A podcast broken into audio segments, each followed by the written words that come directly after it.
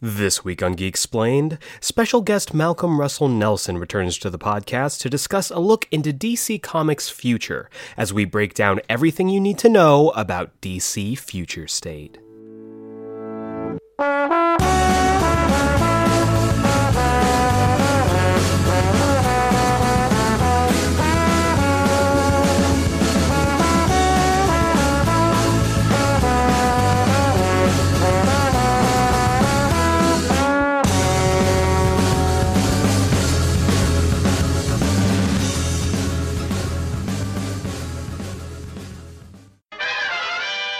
Welcome back to Geek Explained. I'm your host Eric Azana, and welcome to November.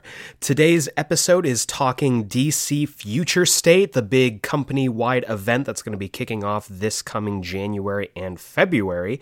And to break everything down, to do a little uh, DC Future State guidebook, I enlisted some help with returning guest Malcolm Russell Nelson. We're going to be doing a whole discussion, breaking down every single book, the creative teams, the synopsis what we're predicting, what we're hoping is going to succeed. Uh, and we're going to be going through every single book through the entire line. I can't wait for you to hear this discussion. We had a ton of fun and I it made me more excited about the about the event, being able to talk to Malcolm about it, which I think is going to do wonders for you as we get into this episode. We also have the brand new weekly review on season two of The Mandalorian, as well as, of course, this week's comics countdown. But before we get into all of that, let's check in with this week's news.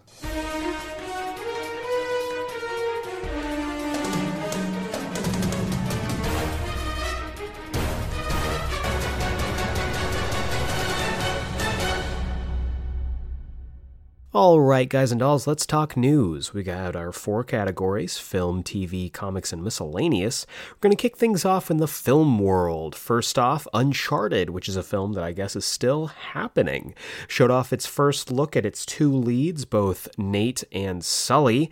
Uh, Tom Holland is playing a young Nathan Drake, I guess. Um, they showed off his look. It looks very similar to um, his Uncharted 3 look, but I mean, it's it's Tom Holland in street clothes. Like I don't I don't know. It looks fine. There's no like I have no problem with it, but I still don't know why they decided to go this route besides the obvious that they wanted to nab Tom Tom Holland for another franchise. Uh, the other first look that we got really, I guess, is a combination of uh, first looks. Mark Wahlberg is playing Sully. Um, I know exactly zero people who are really excited about that. But I will say that we got both um, a look at how Mark might be looking in the role. He posted up a video on his, I believe it was his Instagram, of him with the trademark Sully mustache. It looks really unnatural. I I bet it's just going to be some stupid gag where he like tears it off. He's like, "Oh, that's stupid," during the film, and it's gonna make me so mad. Uh, but they did show. Um, I'm I'm guessing it was like a shot from inside his trailer of basically, you know, the cigar and the uh, just gaudy uh, button-up shirts that Sully always wears, and that looked good. That gave me a little bit of hope. But again, we'll just have to see. I just I still don't have any faith in Uncharted, but I will hold, withhold judgment until we get a trailer. Uh, some sad news. We uh, unfortunately heard that Sean Connery passed away this past weekend. Super sad. Um, Sean Connery was and is a legend in the film industry. He's been in more films than you can shake a stick at and he was one of the first guys that when I was growing up as a kid I really looked at as like a movie star.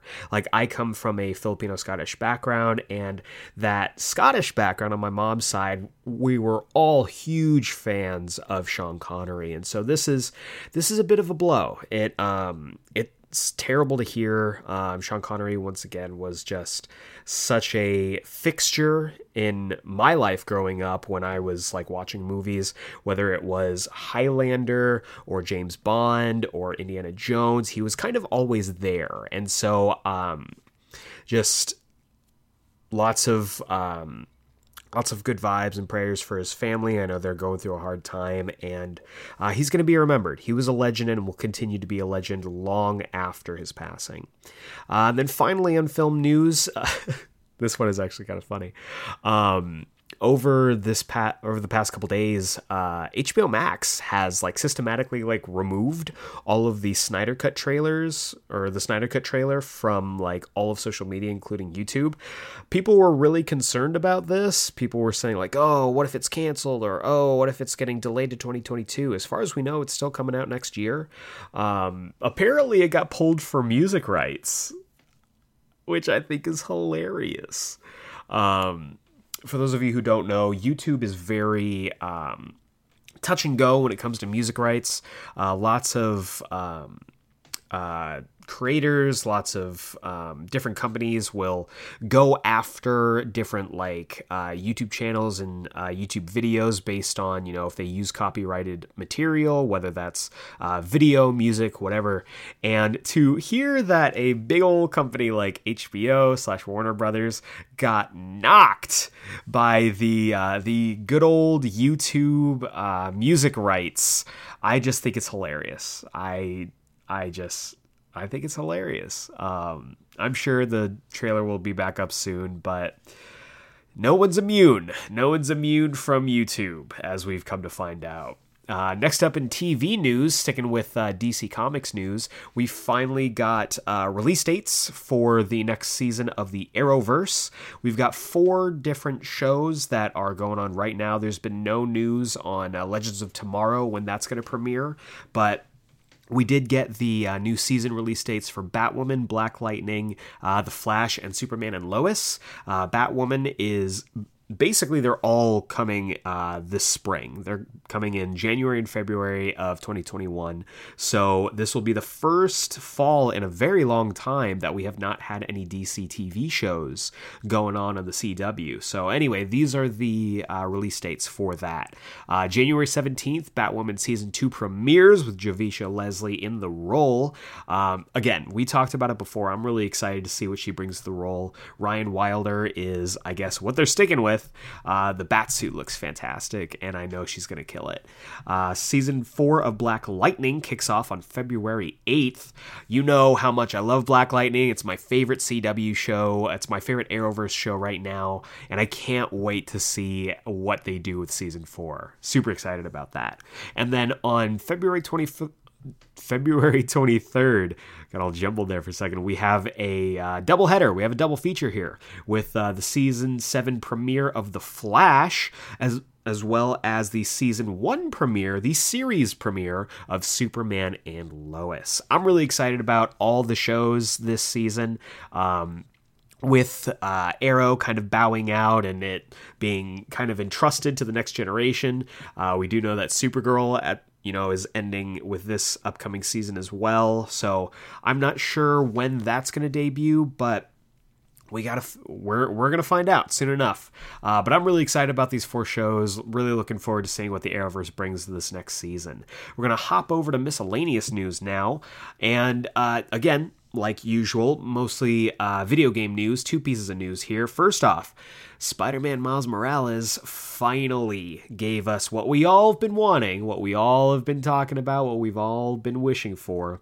The second pre order suit is indeed the Into the Spider Verse suit. They dropped a big old trailer for it last week, and oh my god, it looks gorgeous. They even went so far as to unlike the Spider Verse suit from uh, the PS4 Spider Man game, they attached a uh, a suit power to it, which basically drops the frame rate of the of Spider Man, so that he it replicates essentially the animation style that Into the Spider Verse had, and I think that's such an inspired choice. Uh, they did reveal following the trailer that this is in fact a suit mod just like all of the other suit mods in the previous game that you can um, equip or unequip equip to other uh, suits. I'm interested to see how it looks with other suits but for me if i'm going to play with this suit i'm going to have the suit mod on because it just looks so cool.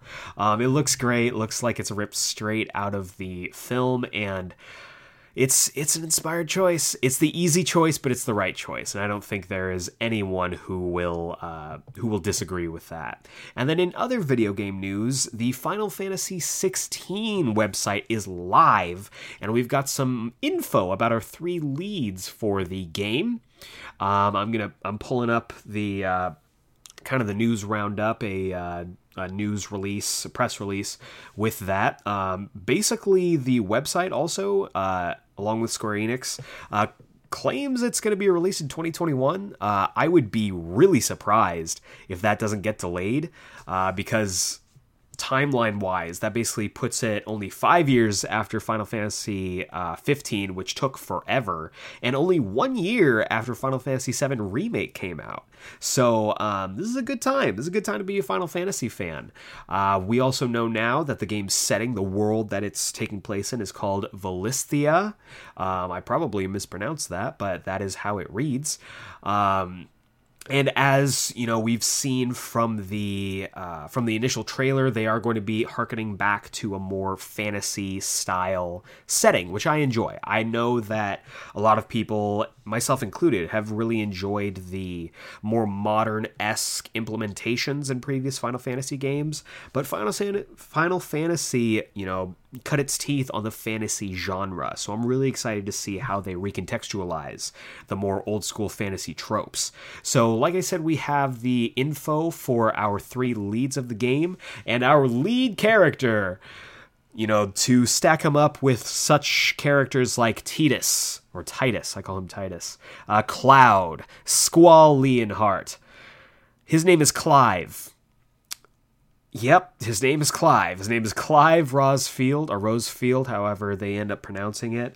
Uh, the little blurb next to him reads as thus the firstborn son of the Archduke of Rosaria, though all expected him to inherit the Phoenix's flames and awaken as its dominant, destiny instead chose his younger brother Joshua to bear this burden. In search of a role of his own, Clive dedicated himself to mastering the blade. His practice pays off when, at just 15 years of age, he wins the Ducal tournament and is dubbed the first shield of Rosaria, tasked to guard the Phoenix and blessed with the ability to wield a part of its fire.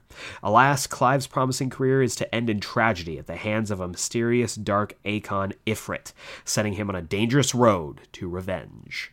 So, as we are kind of starting to get more information here, Rosaria is the land that they are, I guess, going to be starting off in. Um, Clive and Joshua are going to be our kind of our dual protagonists here, and uh, apparently the summons that were in previous games are now called Archons, and I guess the Archon Phoenix and the Archon Ifrit are they are I mean, they're splashed right on the logo, battling each other.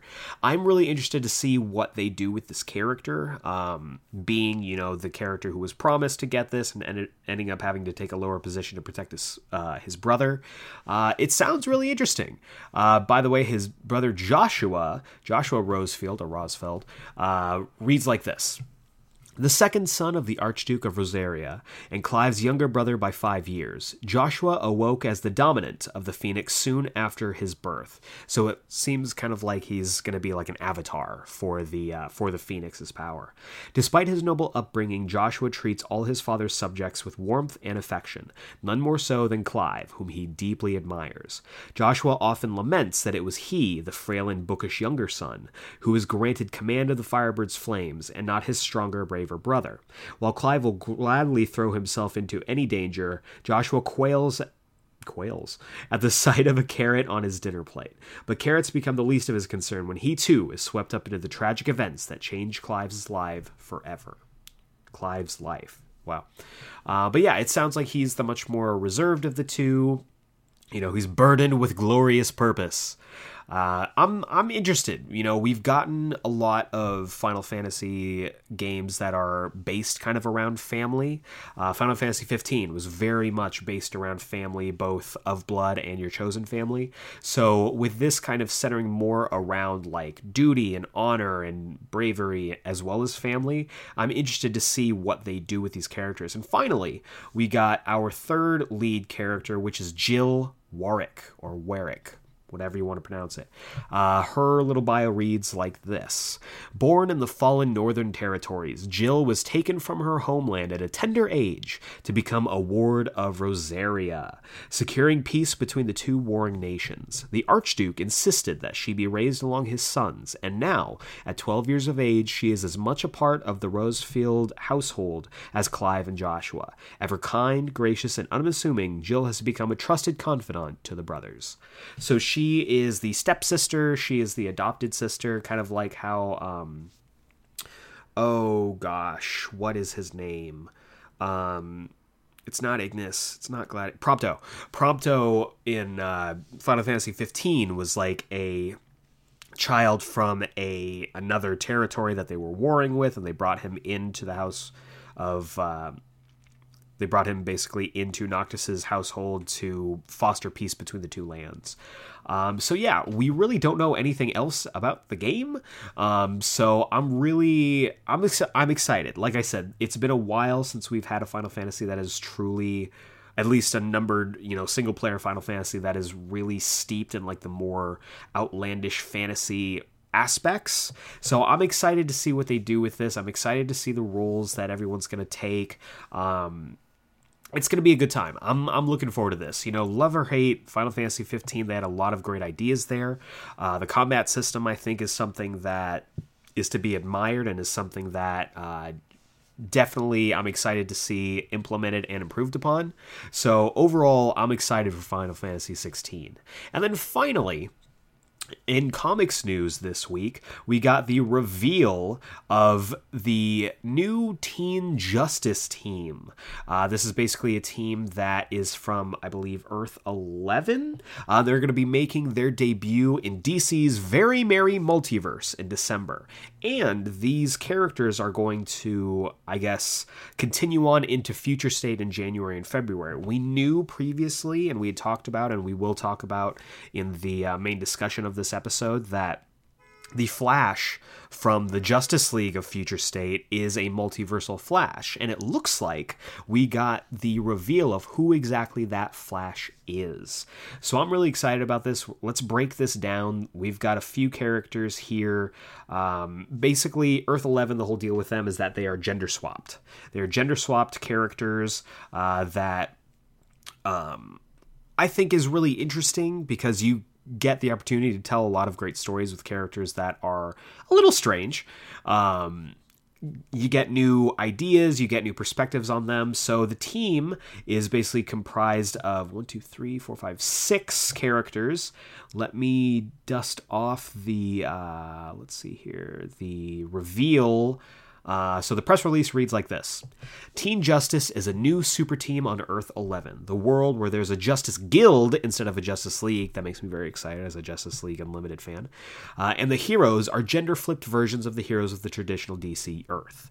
And while a lot of Earth 11's history is fairly straightforward reflection of the mainstream DCU, things are different enough that Teen Justice may be, in fact, the first kid hero team in that world. So their mentors have no experience in how to deal with the dynamics of their sidekicks and proteges setting out get setting out as their own independent team. The membership of Teen Justice includes Aquagirl, Jackie Hyde, Supergirl, Laurel Kent, Robin, Talia Kane, who are all only seem familiar. Aquagirl is this world's Aqualad, Supergirl and Robin are the children of Superwoman and Batwoman, respectively. More offbeat characters I doubt anyone would expect are Donald Troy. Titans fans know better than to ask who is. Uh, Zatara's protege, Clarion the Witch Girl, inspired by a Kirby creation given bigger life by Peter David and Grant Morrison, so you know we're in seriously weird territory.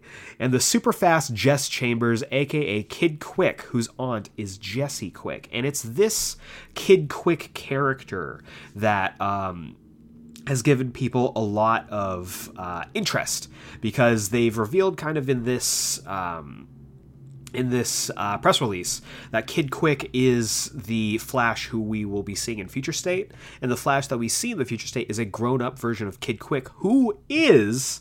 Let me pull this down here. Um, uh, da, da, da, I want to make sure that okay um, is gender fluid which I think is really exciting for a character, you know, and an event that is promising a lot of diversity, promising a lot of, um, recognition for different walks of life from all different kinds of comic fans. So the press release continues like this.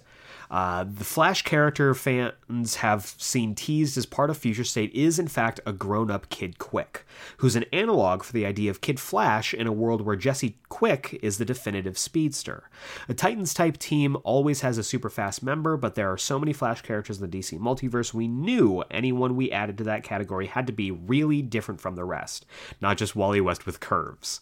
I suggested that Kid Quick could be Earth 11's first gender fluid character, and once editors saw Eleonora Carlini's terrific take on the character design, there was suddenly a lot of interest in them for stories beyond the Merry Multiverse special in December.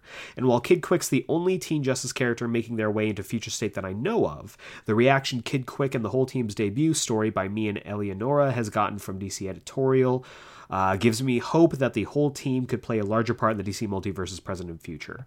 I think that's really cool. The uh, comments from the press release were given by Ivan Cohen, uh, who is best known for his work on Wonder Woman Agent of Peace. Uh, and I'm really excited for this. Um, for this story, the designs look really, really cool. Um, I'm most excited, of course, for uh, Kid Quick, but also the Supergirl design, who is essentially a gender bent Jon Kent, uh, looks really fun, and I really like the uh, gender bent Damian Wayne design. All all of these designs look fantastic. I'm really really excited, and honestly, this makes me even more excited to see what they do with the character in Future State. Uh, so that's gonna do it for this week's news. And speaking of Future State, we're gonna move right on into the main main course of this episode, the entree, if you will, which is our full breakdown guidebook with special guest Malcolm Russell Nelson as we geek explain DC Future State.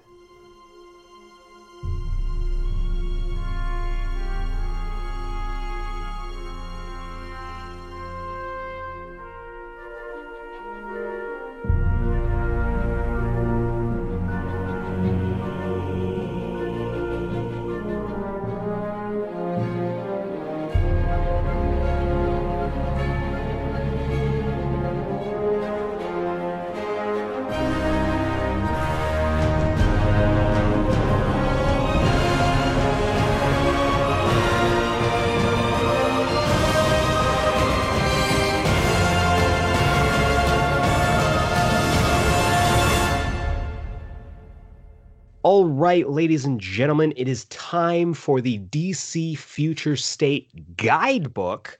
We're going to go be going through pretty much the entire slate as it's been uh, announced here so far. We have pretty much, I think, 24 books in all, but uh, I only have the solicits for 23 because one of them is a one shot in February. We're going to talk about it. But you probably heard me say just now 24 books that's a lot of books. And so i figure i should bring in some help to get me through this and who better to talk comics with than good brother and on loan from the on the subject podcast malcolm joshua russell nelson. How you doing man? I'm good man. How about you? I'm doing great. Uh there's a lot of books here. there's a, there's a lot of there's a lot of there's a lot of lot yeah there's there's a, there's a ton of books. I i really i'm i'm surprised and then at the same time with the idea just like my head canon that this is what 5g was supposed to be but we've compressed uh-huh. it into two months. Yep. Um i'm i'm not surprised that we have so many books but i'm interested in this idea that it's going to replace all of the other dc books for two months yeah, it DC likes doing this thing where they do the two month off uh, mm-hmm. event thing. This is what Convergence was, and uh, don't you know, don't forget Futures End, the Futures End, successful uh, yeah, the zero issue month. Yeah, they they love their they love their take off a month or take off two months to get ahead on other things uh, mm-hmm. programming. Boy, do they love it! So that's that's what this is, which is really interesting. uh, it's it. I mean the elephant in the room is that yeah, this was going to be uh, more of a long term thing than it is actually going to be. It was going right. to be a lot longer uh, because it was supposed to be the five five G five G five G five Gs. You know, uh, oh geez, it's you now AT and T and Verizon.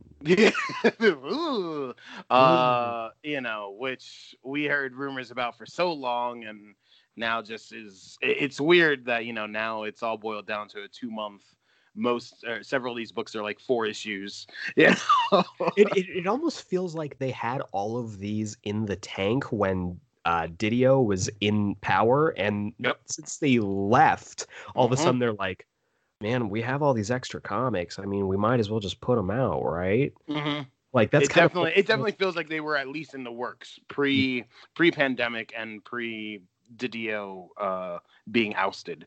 Yeah. yeah. So hey, and, you know whatever. I mean, and I recognize that we're sounding very negative on this, but there are some exciting stuff. There's some, There's some very exciting things. Yeah. Uh, basically, what we're going to be doing is we're going to be going through each book. We're going to be talking about the creative teams. We're going to be talking about uh, the synopses, the solicits that are currently out right now as of this recording. Um, and we're just going to talk about them. We're going to go one by one. So if you have questions about what is DC Future State? What are the books? This is the place to be. This is the podcast mm-hmm. episode for you.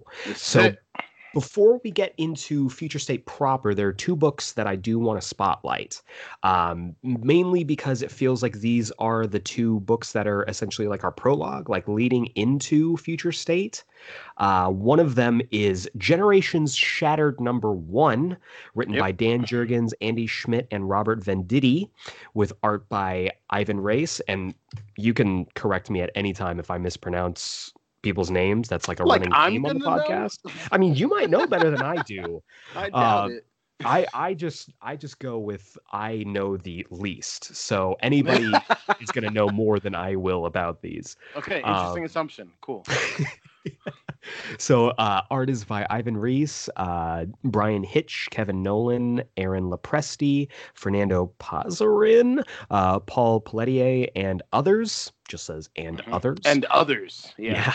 Who knows who could pop up here? Yeah. Uh, we might uh, have done pages. We might have. You don't know. You don't you know. disprove it. You can't until it comes out. You can't disprove it. So. As of right now, um, this is going to be a uh, prestige format one shot at 80 pages. Lots and lots of pages here.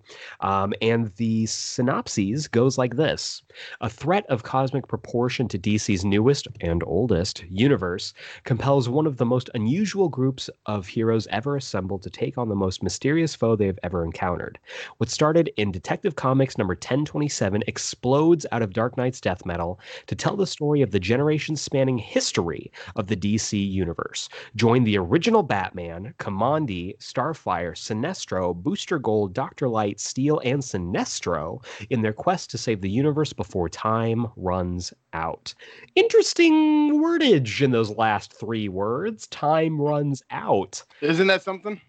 I think that's very odd. First of all, I want to talk to you about this team, this weird hodgepodge team we've got going. Yeah, it's a team throughout the ages. I mean, it's Green Lantern Sinestro. That's all you need to know. and that's that's really like the biggest for me. That's the biggest positive. That's Besides, the, yeah. Purple First Gloves Batman. Batman. Hell Purple Gloves Batman is hell best Batman. Yeah, hell I, yeah. I was having, hell yeah, hell yeah. I put out on Twitter recently uh, just this image of the rebirth costume, basically saying this is the best Batman costume, and you will never be able to convince me otherwise because it's purple Batman. Anything per- yeah. that has purple Batman in it is instantly the best Batman costume. Period. Yeah, it's purple Batman and like the symbol being lit by the yellow like tracing. Mm-hmm. Like that's exactly. that's perfect. Much like the you're wearing the Golden Age uh, Superman shirt right now. It's much like it, that. It's the yellow with tracing. The, with the yellow tracing, which is beautiful. It's just it's immediately the the Fleischer Superman logo is the best yeah. Superman logo. It's the period. best Superman logo. There's yep. there's no debate on that. Mm-hmm. But um, alongside Green Lantern Sinestro and Best Boy Batman, we have Steel I'm assuming from yeah. around the time of Death and Return of Superman. It's got to be, yeah, it's got to be 90s Steel. Because uh, that's the only have... time people cared about Steel. Exactly. Ugh. Um, yeah. Have uh, 80s Starfire very clearly from New Teen Titans. Mm-hmm. Uh, Kamandi from whenever Kamandi is at any given point in I time. Mean, it, yeah, Kamandi's always the same thing. So he's you know, he's he's always he's always 400 years from now, whenever now is. Yep. Um, exactly. We also have uh, uh, Doctor Light, but not the Doctor Light you're thinking of. It's the good Doctor Light, the, yeah. the Doctor Light that actually is a good person and doesn't do things to people. Um, I'm Yeah. assuming this is post Crisis on Infinite Earths, because Yeah, or it, it- might be if they combine her and Booster Gold, uh, JLI. JLI. That's what I was thinking. So uh, we've got a bunch of different characters from different time periods. How do you feel about these specific characters on this team? Uh, I'm a sucker for a ragtag team, and boy, is this a ragtag team right there. sure is. Um, it's not a surprise that Booster's there. Uh, Considering which, time travel, yeah. if you if you read the story in Detective 1027, uh, there's also an allusion to old Booster, which is interesting. Um, which is very interesting and also very Dan Jurgens. Because I mean, Dan. Jurgens is the one person to be waving the Booster Gold flag all the time. Mhm, forever. So you know, I mean, he's he's a creator, so it makes sense. Yeah. Um, but yeah, I, I think it's a really interesting team. Um, it, it is interesting to note that this is another thing. Uh, this project is another project that was shortened because this was supposed to be those five The generation Generations. one shots. yeah. and now it's just the one. now it's just Generation the one lead into our 1G, which is Yeah. future state. Who knows? Yeah. Oh, Um, one FS is what I'm calling. one it. FS. You're right. You're right. You're right. It's one Uh, FS. Uh, we also have Dark Nights Death Metal number seven, written Mhm. by Scott Snyder, art by Greg Capullo, Jonathan Glapion, and others. We could have done art for this as well. You'll never know until the book comes Mm. out. Oh. Maybe pick it up. Who knows? Oh.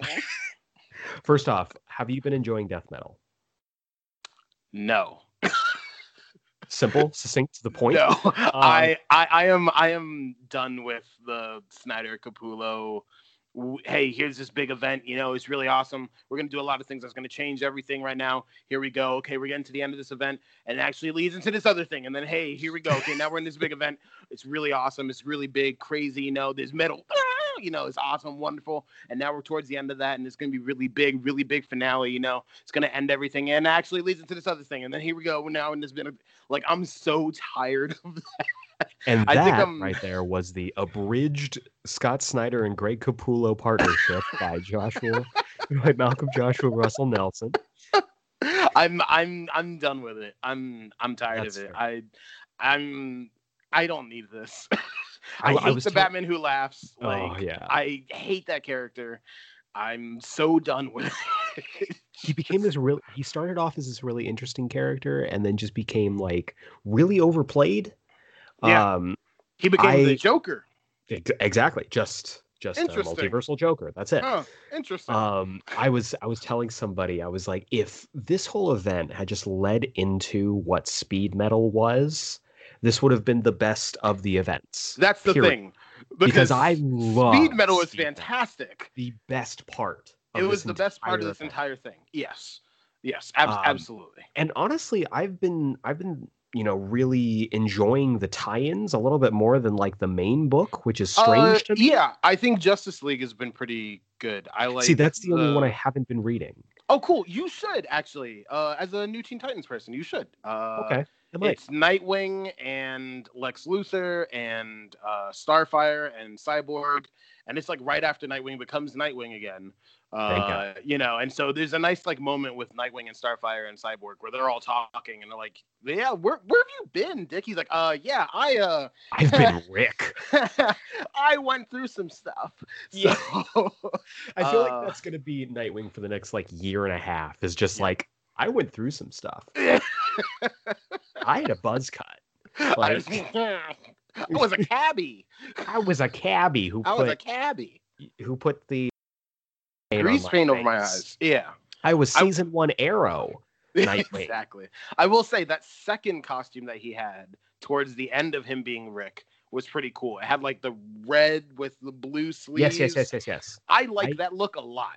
I liked I liked the progression of him going Yes. from that from his basically street clothes with his grease paint into that. Yeah. And I kind of wish that they had like carried some influence of that into his new costume. I and I'm don't get me wrong, I love that Rebirth Nah, costume. no, I'm okay Bluebird with is just wearing the Rebirth always-. Bluebird is always the best Nightwing costume, besides Yeah. Disco Wing. Um, Besides Disco Wing, absolutely. which is just unequivocally undisputed the best Nightwing So costume hot. of all time. It's so hot. It's so DVs for everyone. DV for Um, everyone. Mm. I guess we should do the, the synopsis for that. Uh, death metal number seven goes like this uh, The song remains anything but the same. Ah, that's funny. Uh, as the house lights start to come up on the DC's biggest, baddest battle for control of the multiverse. The Darkest Knight is on the verge of ending this concert once and for all, but Wonder Woman has more than just a greatest hit planned.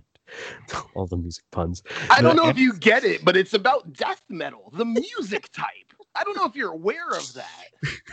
the God. Amazonian warriors stands ready to shred the darkest knight solo. Plus, this extra-sized finale issue includes not one but two mind-blowing epilogues that lead directly into the next phase of the DC universe, and no fan will want to miss that. I will. I. I. I'm coming off very negative here. I will say I really like the cover for that issue. Yes. It's the it's the death metal Wonder Woman standing in front of uh I guess what is now first appearance Wonder Woman. Um yes. that's been like I, the retcon into I, first appearance Wonder Woman. I really like that as well. I love what I've been really uh, enjoying in death metal is just the amount of characters Greg Capullo gets to draw now. Yeah. Like, him draw ca- characters that we're not used to him drawing. The Flash family, for one, yep. I was really mm-hmm. excited about to see him draw. Uh, I characters... I don't love how he draws Jay Garrick, but I appreciate that his Jay Garrick. You mean like geriatric Jay Garrick? Yeah, like super string bean Jay Garrick. well, and that's how he drew the entire Justice Society. I'm like, I'm pretty sure they got yeah fairly fit. I mean, if you read the Joshua Williamson stuff, it's a little even, weird. Even in death metal or uh, speed metal yeah, like Jay's they like they all look fine. Yeah, Jay looks fine. He looks that. fine. Like, he looks good. And then, and then we're gonna pop, or we popped back into death metal number four, and he's just geriatric Jay Garrick again. And yep. I'm like, so look, with his with his clothes like barely fitting on him. Yeah, like, like sagging, and it's like, oh, he looks gross. Like, well, which I guess fits into Capullo's art style, but still, yeah. That was the most frustrating thing about death metal number four was like it basically yep. renders speed metal null and void. Uh huh. Like, uh huh. Nothing about that really, issue matters anymore. Really like, annoying and frustrating. That was really I hated that. I just I was yeah I don't know, but um yeah anyway, I'm done with it. so those are those are the two kind of lead-ins to future state. Yeah. Now with future state, we've got a bunch of books, as we talked about, 24 books, uh, basically condensed into three different families of books. Uh, the Batman family, the Superman family, and the Justice League family. Yeah. Is there any family you want to start off with? I would love to start with the Batman family. Let's start off with the Batman family. You, you, there's nowhere to start but what is probably going to be the most controversial of these books, and probably the most high profile. I would and say. the most and absolutely the most high profile. Uh, so which is seven books on the uh, on yeah. the ticket here. Um, we'll roll through them. Well, let's do the uh, we'll do the synopses for this. So we got to start it off with the biggest one, the one yep. that like has everybody talking right now, and that is Dark Detective, Future State Harley Quinn by Stephanie. uh, no, it's it's the next Batman. Future State, the next Batman. The next Batman. I I am very excited about this. Yes. Um, especially yes. when you when they announced the creative team for this, we knew that yes. John Lee was going to be on this. Yep. But the moment that they said Nick, Nick Derington, Derington. I was hooked. Hell yeah! And uh, th- we've also got Laura Braga on there Who as well. Who's amazing as well. Like hell She's yeah! Great. I'm and about I'm, it really excited about this. So let's go ahead and jump into the synopsis and then we'll we'll talk a little bit more about it. So it goes like this. Gotham City has always been dangerous, but now it's downright deadly. Following the tragedy of A Day, what's A Day? The uh, well, we played the Avengers game, so we know what A Day. Oh, right, right, right, right. Abs- absolutely. Fuck.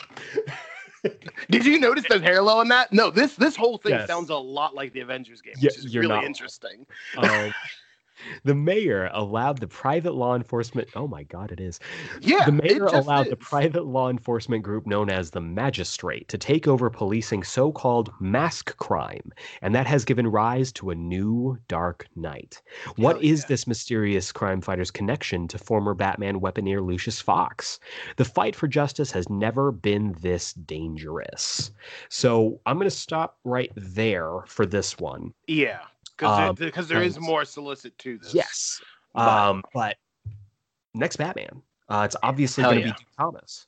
So I'm really stop. I wish. I wish. I wish. I. Uh, if you go back, if you go back, dear listeners, a couple or maybe more than a couple episodes, we broke down the DC universe as we would like to see it post death metal. And while it looks very different than this, uh, you will you will hear our unabashed love for Duke Thomas. Good old Dookie boy. But Luke Fox is very clearly the new Batman. Disagree. You th- mm. disagree. It's not Luke. It's Tim. It's Tim Fox. Tim Fox. Who's Tim Fox? So Tim Fox is a character from back in the day. Was written okay. out. Was not a thing. They just recently brought him back in the Joker War stuff. Um, they alluded to yeah, it, in the Joker War Zone book is like his first like mention and then he just came back like officially like to the family because they're talking about like oh we got to get all the foxes back together. We should be a family again. Yeah i, I remember that yeah and that's, I remember that's seeing, gotta be why. It's, i remember seeing Fox. tam fox for the first time and god knows how long. yeah serious since since red robin. Since red robin but that's i was so Robin excited to see tam. i was like, like oh my god. Tam, oh my god. The yeah. only the only possible other person that I would accept being paired off with Tim Drake besides Stephanie Brown. Those are the only two that I will accept shipping uh, with. Yeah. Yeah. Well, I mean, Connor. Okay. Yes. Fair. Fair. Okay. I so mean, those are the only three. Those are the only three. Yeah. But yeah. um, for sure. But that's interesting. I yeah, I, I, I think, think that's that's why it's him. Assumed Luke Fox, but that's interesting. I don't even remember them saying anything about Tim Fox. Yeah, he's he's back around now. Like there's got to be a reason why they're throwing his name a lot recently, and it's purely just to set this up. I think. Interesting. Mm-hmm. But mm-hmm. I'm really I'm really into this idea of it being almost like Batman fighting a police state. Me too. I think that's a great like, idea stuff like that before. Mm-hmm. Um, but I really, I mean, we also have to talk about this stunning cover. Like, just that, look at this. First off, the cover is stunning. The design for the character mm-hmm. is amazing. Looks Again, and there's purple, black bat, yellow outline around mm-hmm. the bat symbol, purple uh, underneath the cape, depending on the artist. The cape, depending on the artist. Uh, the full like, mask is really yes, cool. The full mask, it it, all, it almost looks like parts of the cape might connect to the arms as well to, again yeah. depending on the artist I but so, yeah. i really like this design yeah i love it i think it looks incredible i and i'm interested to see what you know how they all um are affected by the explosion in San Francisco. I don't know how AIM gets involved here. Maybe they're the magistrate. Maybe. But uh, who mm. knows? At this point, who knows? It know, is very gonna... suspicious that it sounds exactly like an Avengers game. like very, very suspicious. Well, we'll know when uh, when uh, Kamala Khan shows up to drag in Lucius Fox. K- Kamala Khan's the next Batgirl. I'm calling it Kamala. Right Ka- Kamala Khan's the next Batman. There we go. Oh, there's your spoiler alert. There's your spoiler. That'd be awesome if Batman's like down. There's some magistrate guys beating him and then all of a sudden, just a giant fist just pops out. yeah, just, just pops Batman out. hand. and Batman's just like, Embiggen. He's like, oh, hell oh yeah. Can you imagine gigantic Batman running through the streets? That would be awesome. Just noodle arming it. That'd be so cool. That'd be so good. But um, as we alluded to before, all of the mainline uh, comics of each of these families, with quotations, mm-hmm. um, are oversized comics, and that mm-hmm. you don't just regular stories, you also get some backups. So, so it's seven ninety nine, and they're like sixty something pages each, which I think is great. Which for, is great. Uh, what you're getting. I mean, I wish they were cheaper because we always wish they were cheaper, but right um, there are four more uh, backups for mm-hmm. these books. First off, Outsiders by Brandon Thomas and Sumit Kumar. Um, let me see if there's a part of the solicit here. Yes. So it yeah. says then, in a new tale of the outsiders, everything in Gotham City may be under the thumb of the magistrate, but even members of that totalitarian force know that the outskirts of town are protected by the sword of Katana. Hell yeah. So again, this is really interesting to me. I'm not familiar with the creative team on this one. Uh, me neither, actually. But I am always down for more outsiders and always down for more uh, Katana. Hell yeah. Uh, we also have, let's see here, we've got Arkham, Arkham Knights. Knights, plural, by Paul Jenkins and Jack Herbert. Uh, synopsis goes Plus, ride with the Arkham Knights on their quest for freedom. Arkham Asylum has been decommissioned, and the magistrate rules the land with an iron fist and zero tolerance. Now it's time for the lunatics to take back their town. Follow Croc, Two Face, Phosphorus, Zsasz, Clayface, and Astrid Arkham as the Woo! Arkham Knights raise holy hell on the occupiers of Gotham. Yeah. So I am familiar with all of these characters except Astrid Arkham. You might be. Am Astrid I? Arkham is the Arkham Knight in comics. Oh my God, you're right. Uh, Absolutely. Yeah. The um the Detective Comics one mm-hmm. that introduced right after you're 1000. Right. Yeah. Yes, which yeah. I will I will say if you go back in the podcast, I correctly predicted was a woman from the very first issue. Yes, you I did. Don't I don't yes, want you did. I don't know anybody. how you knew that. I don't know either. I have no idea. But anyway, I'm really interested in this. Um, yeah, it sounds. This will be like cool. They're trying to do like a Suicide Squad without calling it the Suicide Squad. It's it's yeah, it's, it's Suicide Which I'm Squad okay more like Dirty Whatever. Dozen. Yeah, it's it's just full on Dirty Dozen, just escaping jail. That's cool. Hell yeah.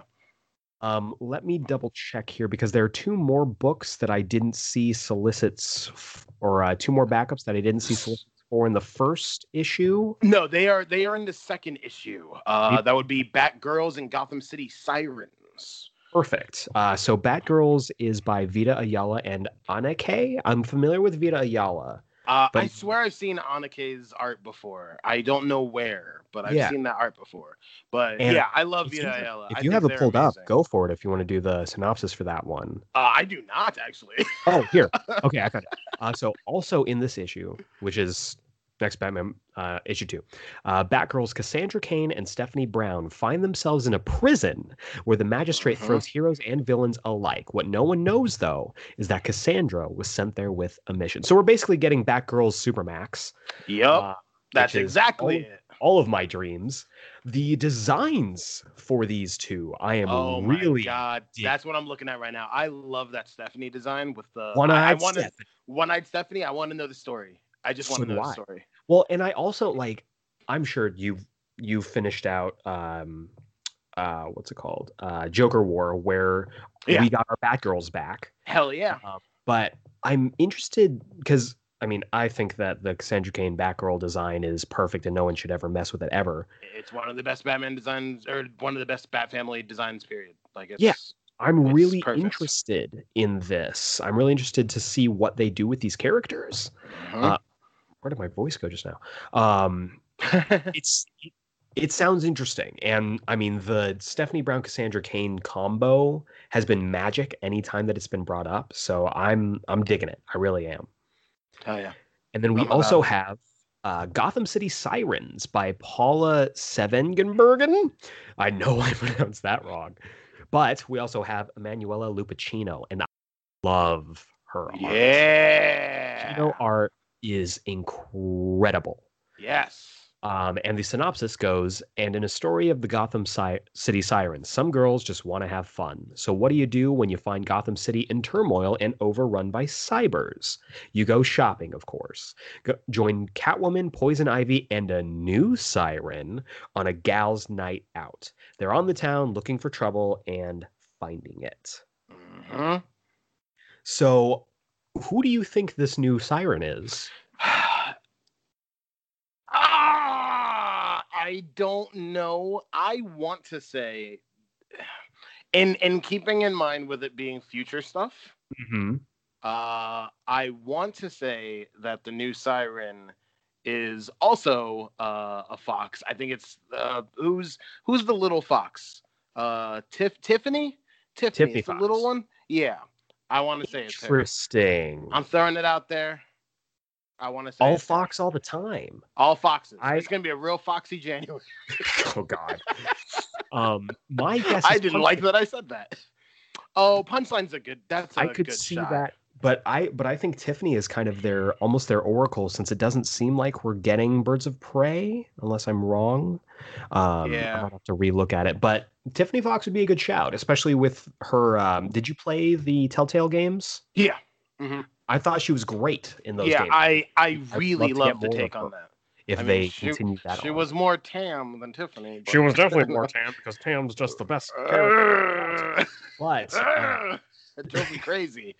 uh, but no, I'm really I'm interested in this. This seems yeah. like it can it can fill a lot of and it's doing what we were kind of trying to do when we were mapping out our stuff and that mm-hmm. is trying to um, fill all the roles in Gotham, make sure every base is covered. And I like that. Yeah. Because so many people love Gotham City, so many people love that side of the DC universe that I think it's something to definitely um definitely pay attention to for sure. Yeah, for sure. I think it'll be really interesting. And then the other oversized Batman book is Future State Dark Detective issue. Yes. I am super into this. So let's uh, great dive. design. Yes, I love this. This is uh written by Mariko Tamaki with art by Dan Mora, my boy yeah. Dan Mora. Hell yeah. Um, One of the best artists. Which who, who Dan Mora did a lot of these designs. Right? Yes, which I like love. A lot of these designs in general were Dan Mora designs. So I think that's awesome. Yes. Take full advantage of Dan Mora. Like finally, you, you, gotta you gotta throw him everywhere you can. It was. It, I am surprised that they didn't pull more um, Dave Marquez because he's a new addition that is incredible. We'll but... get to why I don't think they did. Okay, We'll get to um, but it is, and I also love that Mariko Tamaki is writing a Batman book. Like, yeah, good for them. Like that's that's amazing. Incredible. so it. the uh, synopsis goes like this: The world thought Bruce Wayne was dead they were dead wrong. When the sinister paramilitary organization known as the Magistrate seizes control of Gotham City, the original Batman went big to put them down. But even the Dark Knight couldn't predict how far this evil force would go to stop him. Now Bruce Wayne is on the run. From Eisner Award winning writer Mariko Tamaki and rising star artist Dan Mora, it's the story of a Batman pushed to the brink and nothing left to lose. Hell I yeah. love this idea. Hell yeah. I'm so excited. I'm Dan Mora drawing Batman is just gonna be the coolest thing. Like it's yeah. it's dynamite. Yeah. And like I love this design. The cover mm. for the first issue looks really great. That's too. the one of him like in the rain, like just like screaming. shouting. Yep. Yeah. Very detective noir, which I love. Yeah. Um and I'm really interested to see if he was maybe on the helicarrier when it blew up. Who knows? that's so. That's what I love about the design. It looks like a better version of Captain America's design from the yes! Avengers game. Oh it's, my god, it it's is. a better version of it. uh, and, then, we have the uh, the two backups for Dark Knight Detective, which yes. are Grifter, Grifter by Matthew Rosenberg and Hell yeah, Digi and Domenico. DZ Domenico. See, see, right there. You already knew. That one I knew. Um, uh, the little bit we get of this is also in this issue. Grifter is back. Cole Cash is having a bad day, and that's not going to improve when the detectives of GCPD show up. Will a chance meeting with Luke Fox change his luck, or is his day about to get a lot worse? Mm-hmm. So, I mean, I I think this, and this might be a hot take. I think that in a world that involves Jason Todd Red Hood, you do not need Grifter. I agree. Okay. I uh, completely uh, agree. I think Grifter's a fine character, but yeah, specifically having both of them as the backups.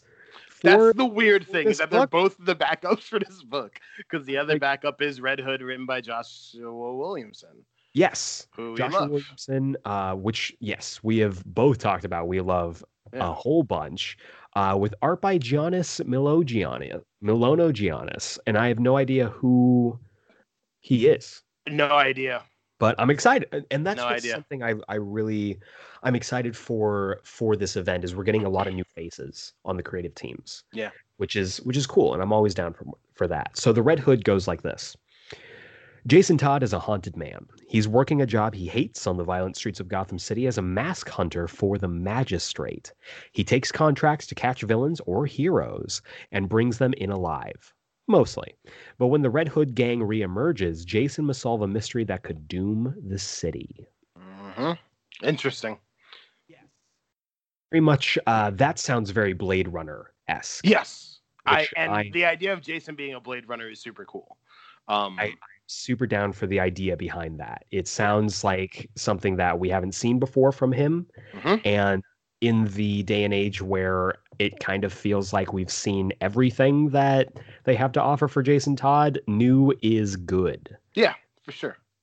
So, alongside those two oversized books, we have uh, five monthly miniseries. Mm-hmm. First off, we have uh, Future State Batman Superman by my boy Gene Luen Yang, Woo! Alongside uh, Ben Oliver, Woo! who I who I don't know if I'm familiar with. Uh, yeah, if you saw his art, you'd recognize it. Um, Ben Oliver's been around for a while. He's he's done stuff. You you'd recognize him if you saw it. I will take your word for it. But I I really think that the uh, Batman Superman book has been fantastic so far. Yes. Currently with uh, Joshua Williamson right now. Yes. But um, I'm interested. I'm interested in this. Uh, so, synopsis goes Back in the early days of the magistrate's occupation of Gotham City, Bruce Wayne found himself pushed to the edge like never before. So, calling the Man of Steel for backup makes sense. Right? Wrong. Gotham's sinister overlords have already sprung the ultimate trap on the last son of Krypton, and with the Kryptonian power at your command, no one can stand in your way. Plus, where on earth did Professor Pig get a kryptonite scalpel? Brace yourselves because things are going to get gross in the caverns below Gotham. Now, I love Professor Pig because of Professor Pig. I love Professor Pig so much. I I am down for this. I yeah. I am so in. So what's interesting is this seems like this takes place before the other future state Batman and Superman books. Which so I like that this is like the flashback one. It feels yeah, very much is... like how uh, in the new 52 the Batman Superman book like was telling a little bit of flashback stories for a while. Yeah, how they met, which you know, amazing Jae Lee art. Um yep. mm-hmm. yes, I I really enjoyed that book and th- you're absolutely right. This is that's a good that's a good pull. Um, if you liked that book, I think this is definitely one to pick up for sure. Yeah. We also have uh, Future State Catwoman by Ram V and Otto Schmidt. Yep. Otto Schmidt. Otto back Schmidt. to DC. That's the thing. Otto Schmidt. That's the way to go. Some Otto Schmidt. Uh, let me pull up the Catwoman stuff. Here we go. So it says masked vigilantes have been deemed illegal, and the magistrate has com- commandeered a bullet train to take those they've captured to a reformation facility and filled the rest of the train with innocent children. Catwoman is hellbent on ensuring it never reaches its destination. Armed with a new magnetic suit assisted by her trusty band of strays and featuring Catwoman's new protege, she must pull off the impossible a train heist where she steals the train itself. But Selina isn't the only person aboard who has plans for this train and its most unexpected unexpected passenger. Uh huh. So, who do you think is the new stray or the new like sidekick? Uh, I mean, I think the easiest one is Holly. That's um, fair. Which we've seen before a lot of times, but I think this could be an interesting place to put a fox. This could be I, our think Tam it's the same, Fox. I think it's the same fox that I am expecting to show up in the Gotham City Sirens thing. Tiffany Fox. I I could uh-huh. absolutely uh-huh. see that. All Fox uh-huh. all the time. All Fox all the time. It's a foxy uh, January. God damn it. Um, so this is so, a train heist, which is yes, cool. I love like, train heists. I love me a uh, train heist. Give me Snowpiercer with Catwoman, and you have sold me on this. I'm... What's interesting is that this is one of two train heists for Future State. Yes, because the next odd. solicit is also a train heist. That's Robin Eternal, and that's a train heist too. I I can't okay, we're, we're gonna. I'm gonna gush for a second. Um, Robin Eternal, written by Meghan Fitzmartin. Cool, great. Cool. But art by Eddy Barrows. Eddy Barrows. I hell can't yeah, stress yeah, enough. Hell yeah. Eddy Barrows drawing Tim Drake mm-hmm. is all I want for the rest of my life. Mm-hmm. Eddy Barrows. He's done great. He, he was doing the art on that incredible Rebirth Detective Comics run. Um, the, the best Rebirth book. It, it's, it's the best unabashedly. Book. Unabashedly. Unabashedly. Tynion's run is the best Rebirth book. For so sure. freaking good. I was blown away for sure by how good it was, the team mechanic, the premise. It just it's uh-huh. so good. Um, uh-huh. And this seems very interesting in that it might be um, calling back to this. Yeah. Uh, and not just because we've got Eddy Barrows drawing Tim Drake. So let's uh, let's dive into this. Lazarus resin is on its way to Gotham City, and the magistrate intends to use this regenerative superdrug to make its forces immortal. unless Tim Drake has anything to say about it. Join the ultimate heist at 20,000 feet as Robin and Spoiler hijack the Sky Convoy that could mean the end of freedom in Gotham forever if the emotional baggage between Tim and Stephanie doesn't do them in first. It's the fist flying, skydiving, robot smashing, fascist punching adventure that you cannot miss from rising star writer Meghan Fitzmartin and top artist Eddy Barrows. Sounds so dope. Sounds so dope. This is a, this is a must pick up for me. I yep. just, I love the idea. And now that you mentioned the two train heists, I want, and I know they're not going to do this, I would love if at one point in both of these books the trains pass each other and we get a snippet of awesome. what's going on in the other book in another panel. awesome. It, there's no context unless you read the other book. That would be awesome. I would love that. And I love this Robin design. Uh, I yeah, I think it looks pretty great. Or yeah. a Tim Drake book. It you can tell there's very much like uh, Titans Robin and some Damian Wayne um, mm-hmm. influences on it. But mm-hmm. Tim Drake leading his own book, man. Tim yeah. Drake leading a Robin book. That's my that's only concern. My only concern, since they mentioned spoiler in this, I have a feeling that this story is going to take place before the uh, Batgirl story. Maybe. Which makes me wonder if A, this is where she loses an eye. Mm-hmm. And two, is something going to happen to Tim? Because DC, because DC loves doing something like that. To Tim. That is a good question. Though Constantly. I, know they have they have to mess with Tim at all turns. Though Constantly. I wouldn't mind if this book does lead into that Batgirl's book and Tim ends up being the surprise third lead. That would be awesome. For that. That'd be in awesome. almost more of an Oracle role as Batgirl. being locked in his as Batgirl, Tim Drake Batgirl. Yeah, hell yeah, um, hell yeah, hell yeah. Put him in the purple. Let's do it. Do like... it. Do it. The more purple we can introduce in the Bat family, the better. Honestly, the better. Yeah, no, you're right. Uh, we also have future state Harley Quinn, mm-hmm. which I mean, as Bat books go, there is of course always going to be a Harley Quinn book. Mm-hmm. We can't escape it. I'm fine with that.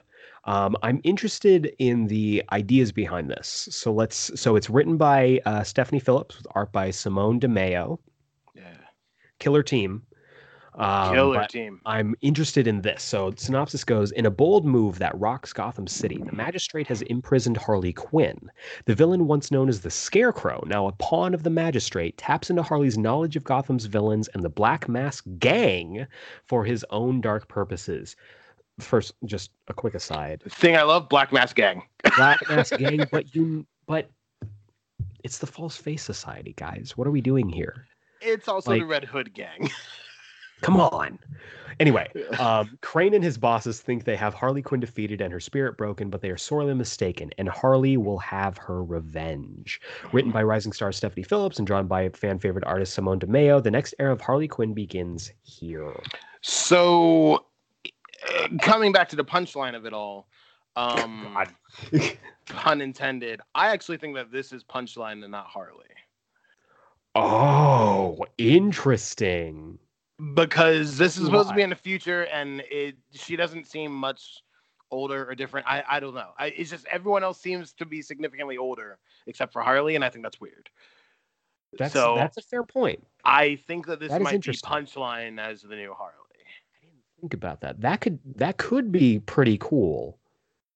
That could of, that would be really interesting. Things, yeah, one of the things I've loved about Punchline is this almost like um, big sister role that Harley Quinn is kind of forced into with her. Yeah. So you'd be like, "Oh, honey, I've been where you are. It yeah. sucks. Like you don't yeah. know what's going on." Yeah, I think that there's a really interesting dynamic between those two yeah. together. But it wouldn't surprise um, me to have Punchline be like an antagonist alongside of mm-hmm. as well. So mm-hmm. regardless, Punchline's going to show up in here. Yeah, she's too new not to, and too right. popular not to. Exactly. You know, I love that she's taken off. I really, really dig her as a kid. Uh, I think she's interesting. I appreciate that she's just full on, just like, no, I'm just going to be the bad guy. Like, there has to be bad guys in the world. So I, I do appreciate that a lot. Um, we should revisit this conversation at some point That's we all should. I can say. that punchline? Yes. Yes, absolutely. That's all I can say. Uh... so, and then the last book from the Batman family is one that I am equally friggin' excited about. Can I take this one? Please do. So, Future State Nightwing. Nightwing. Uh, written by Andrew Constant, which I'm not familiar with, mm. uh, but art by Nicola Scott. Yes, Scott Nightwing loves loves a dick butt. Mm-hmm. Loves a dick. Sure butt. does. Sure does. Uh, and it's Most objectified character in comics. Come fight mm, me for a reason. Mm. But You're it's tight. Um. So the solicit goes like this: Batman is gone. Now Nightwing has taken on the mission of keeping the citizens of Gotham City safe from the magistrate. But to do that, he'll have to stay one step ahead of the magistrate. And as you know, things have gotten bad in Gotham when the safest place for Dick to hide out is in the abandoned Arkham Asylum. when Nightwing gets a visit from a mask claiming to be the new Batman, does he fight like one? Pick up this dark peek into the future by writer Andrew Constant and artist Nicola Scott to find out. Um, this is interesting because I like and hate this design.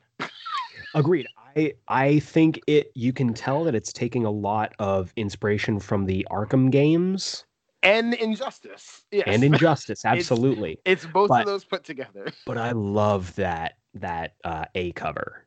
Him just like perched on top thing. of the Arkham sign that's with the lightning gorgeous. cracking in the in the background. Yeah, that's a uh, Yasmine Putri. Uh, she's amazing. Yes, she's and, fantastic. Yeah, that that cover is gorgeous. Uh, I'm really interested in this, and what it seems to be cool. like this has to take place after Arkham Knights. Yeah, it has to. So, and I love that they're playing with time here. Like that's mm-hmm. like one of one of my um one of my guilty pleasure films is uh, Vantage Point, where it's oh, I like, love Vantage Point. Love Vantage, Vantage Point's Point. great. Yeah, and it's, it's one of those things where it's like, okay, we're playing with different perspectives, we're playing with different time periods, and all this mm-hmm. stuff. I love stuff like that. Mm-hmm. Um, Hell yeah! But I'm down for night. I'm always down for Nightwing. Everyone knows this. I jumped back into Nightwing again with issue number seventy-five. Oh yeah, um, which was great. So good. Which was so great. So good to have to have Donna and uh, mm-hmm. Tempest on the first page and be like, "Hey!" I was like, "All right, we're oh, home. We're we're, ba- we're, we're back home. to the beginning of Rebirth when everything was so so hopeful, yeah, and bright." Yeah. Um, but yeah, I'm really excited for this because making Nightwing essentially have to make Arkham Asylum into his own base. Yeah. And basically having him have to be this like shepherd for people in and out is really cool. Super interesting. Yeah, I like that a lot. So, um we'll we'll we'll talk at the end about the ones that we're most excited about. Yeah, bet. So that is the Bat family. Um so let's is... just Superman family. Let's Superman family. Which so I got... love that the first Superman family one is Superwoman. Basically. That's cool. Like that's yeah. the first one that's solicited. That's really neat. well, and it's so interesting because like it's not even one of the uh, oversized ones, no. which I find interesting. So let's let's do the Superwoman for one first, if you want to pick that one up. Hell yeah, yeah. So Future State Kara Zor-El Superwoman number one, uh, written and drawn by the two Marguerites. It's Marguerite Bennett and Marguerite Sauvage. I'm into that. Uh, yeah, I like that. That's a good team. Uh, Bombshells team. Uh, they do good work together. So, uh, solicit is Kara Zor-El, Superman's hot-tempered cousin, has finally found peace and purpose away from Earth and its heroes. Now known as Superwoman, she watches over the moon and the refugees from across the galaxy who have congregated there. Which that's interesting right there. Mm-hmm. Uh, but all of that is about to change when a spaceship piloted by a runaway alien crash lands and turns Kara's world upside down. Does this fugitive come in peace, or does this arrival bring war to our hero's front door? Mm. So I have mm. to say that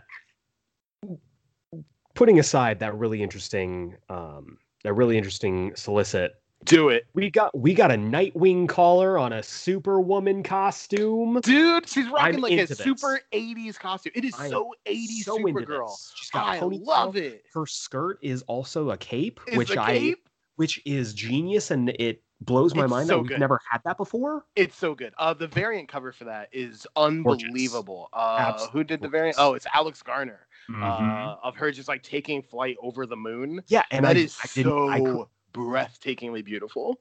Until I read the solicit, like it completely went over my head that that was the moon she was flying away from. Like mm-hmm. it's so interesting to me. Also, I want to point out a uh, very subtle thing. Love the footwear. I love that yes. the yellow outline is on the feet. Mm-hmm. That's sick. yeah, that kind of reminds me. I don't know. Do you remember um, the Andrew Garfield uh, Spider-Man yeah. costume at the bottom? Like initially, like hit the yeah the first uh, like sneaker bottoms. Hot take: one of the best Spider-Man costumes. Agreed. Did you see it's going to be in the uh... in the game? Hell mm-hmm. yeah! I, am I'm just going to play as that all the time. oh, this, this is why we're friends. This is why this we're is friends. Why. Dude, the yellow eyes, like it's oh, so oh, good. It's it's be so incredible. creepy. It's gonna be yeah. incredible. I love it. Not not as creepy as the new Peter Parker face, but it's gonna be fine. I think. Back to Superwoman. Um, I'm interested in this. Uh, yeah, this pretty cool. And I think it's also interesting that it sound that it um, sounds very in, uh, similar to the uh, Catwoman and Nightwing stuff that they're yeah. like dealing with refugees. Mm-hmm. And I wonder if that's going to be a big uh, kind of overarching theme. yeah, I wonder if that's a very specific statement. I would be okay with that. Yeah, that's a good choice to make. Um, also, especially since you know Supergirl or Kara is a refugee herself. Exactly. I like the idea of you know her world completely being disheveled by this you know rocket that lands on the moon. it's it's one it's a wonderful bit of poetic like, justice. Huh, that's interesting. Which I, I, imagine has to be a Kryptonian. It has to has be a Kryptonian. To be. Has to be. It's got to be. Who knows? Um, mm, interesting. Uh, we also have. I'm just gonna brush past this because we don't have the synopsis for this yet. Uh, Future State House of El, written yes. by Kennedy Johnson with art by Scott Scott Godlewski. Mm-hmm. Um, I like Scott Godlewski's art. We talked yeah. um, off mic about uh, our varying opinions on Philip Kennedy Johnson. Yeah, hit or miss. But we also don't uh, know what this book is. So like... exactly, it could be a Zod book. Who knows? That would be awesome. That would be awesome. Um, but we also have. I'm going to dive into this one uh, since we're sticking with the uh, the monthly miniseries and one shots for now. Mm-hmm. Future State Superman Wonder Woman. Very interesting. Very interesting. Uh, written by Dan Watters with art by Leila Del, Del Duca. Del Duca. Uh, first off, the uh, the A cover for this by Lee Weeks. Lee Weeks, gorgeous one cover. One of my favorite artists of all time. Uh, um, let's talk um, about that B cover too. The oh, Jeremy yeah, Roberts. Sure. That cover is incredible. Yeah, I have never seen Zendaya as Wonder Woman, but man, he do, he draws a great Zendaya Wonder Woman. Oh, that's why I'm into it. Yeah, no, you're right. you're right. Yeah, you're right. Like it almost, mm. and I'm trying to like place who the who the John looks like, but anyway, um, synopsis goes like this The sun has set on the heroes of the past, and a new age is dawning. At two as two arrogant gods challenge one another to a contest of strength, Superman and Wonder Woman are forced to take action to save their cities from the chaos. Together, Jonathan Kent and Yara Flor, man of science and woman of myth, have the potential to become something powerful, but that's only if they can learn to get along. Can the two mm-hmm. fledgling heroes put their differences aside long enough to save the world they have sworn to protect? We have to talk about Yara Flor. Yeah, uh, so so we should probably jump back to, to, that real quick uh, because since she's coming up here, Future State Wonder Woman number one uh, from Joelle Jones, uh, writing and drawing, uh, is the introduction of Yara Flor. Deep in the heart of the Amazon rainforest lies a hero of mythic legend, Wonder Woman. But in the absence of Diana, Yara Flor has risen out of obscurity to protect man's world from the magic that lies within it. Along with her trusty steed, she journeys to the underworld to rescue one of her Themysciran sisters from the grasp of Hades. Will she unleash the wrath of this god in the process? You don't want to miss this first appearance of a character who will change the history of Wonder Woman forever. Uh, so that's Yara Flor. Yara Flor uh, has one of the best designs I've ever seen. Holy shit! Right? Like this. that that design is absolutely breathtaking. It's so I, good. I love that. Like, it takes a lot of inspiration from former uh, Wonder Woman costumes with almost mm-hmm. like, and it might be this might be a controversial statement. I like the uh, the bathing suit cut from on this costume when it comes yeah, to like me too. inspiration from the original hot pants that yeah. Wonder Woman wore, but it's also very God of War looking, which I yes. really dig. Yes, uh, the plated I like armor. She's got, I was gonna say she's got like the fleece kind of thing. Yeah, mm-hmm. and then awesome. she's also like her tiara. I really, mm-hmm. it's such subtle change, but I really like it, and the I fact that our newest Wonder Woman is Brazilian. Yeah, I think that's really cool too. Yara Flor has a lot of potential. Yeah, that is the most. I other than next Batman, this is mm-hmm. probably the most anticipated just across the board. Agreed. Like Agreed. it's so and, interesting. And it came right out the gate. I mean, first off, Joelle Jones. Like Joelle Jones writing and drawing. Hell yeah. And that Joelle um, Jones cover is amazing. So uh, good. Joelle Jones probably has the best women in comics. I would We'd have to have that. we might have to have that conversation. That's point, an episode. That's an episode for sure. It is. but I think like I've never seen her draw and like in uh what am I trying to say here? A not beautiful woman. Like no, for, for every sure. single, and I mean just her art across the board too, because she draws yeah. incredible men.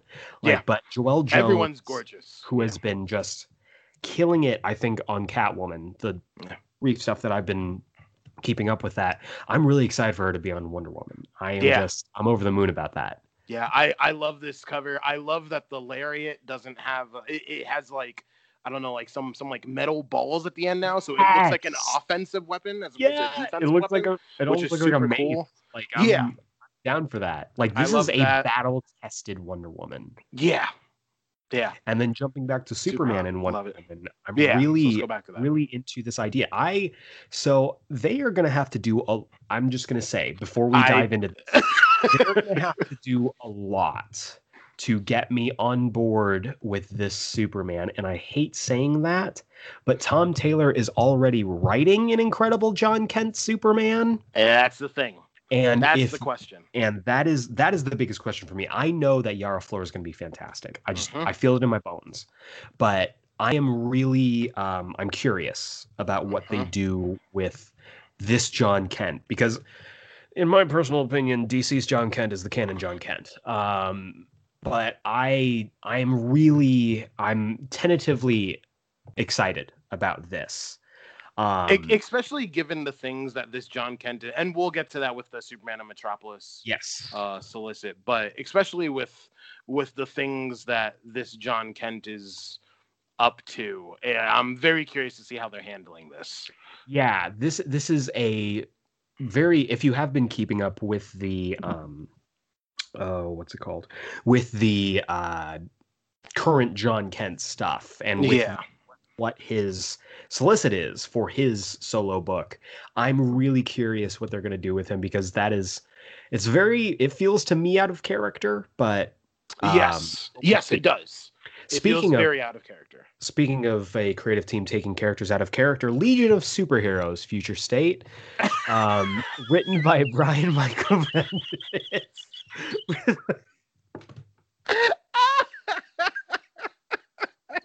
I couldn't hold it together. I couldn't. That was so good. Wow. Uh, written by Brian wow. Michael Bendis, art by Riley Rossmo. Um, yeah. Riley I'm, Rossmo is an interesting choice for that especially for Bendis. For Bendis, that's a really um, weird choice. So let, let's do the synopsis real quick. Whatever happened to the Legion of Superheroes? The team is no more, and the United Planets are in total chaos as one of the Legion's own has turned on the entire galaxy. Everyone is affected, and not everyone survived. Ultra Boy tries to put the Legion back together to face the future head on. Find out the fates of all your favorite Legionnaires like Shadow Lass, Triplicate Girl, Brainiac 5, and Bouncing Boy, plus a shocking twist in the Legion mythology mythology and a long overdue appearance by a legion of by the Legion of Substitute Heroes.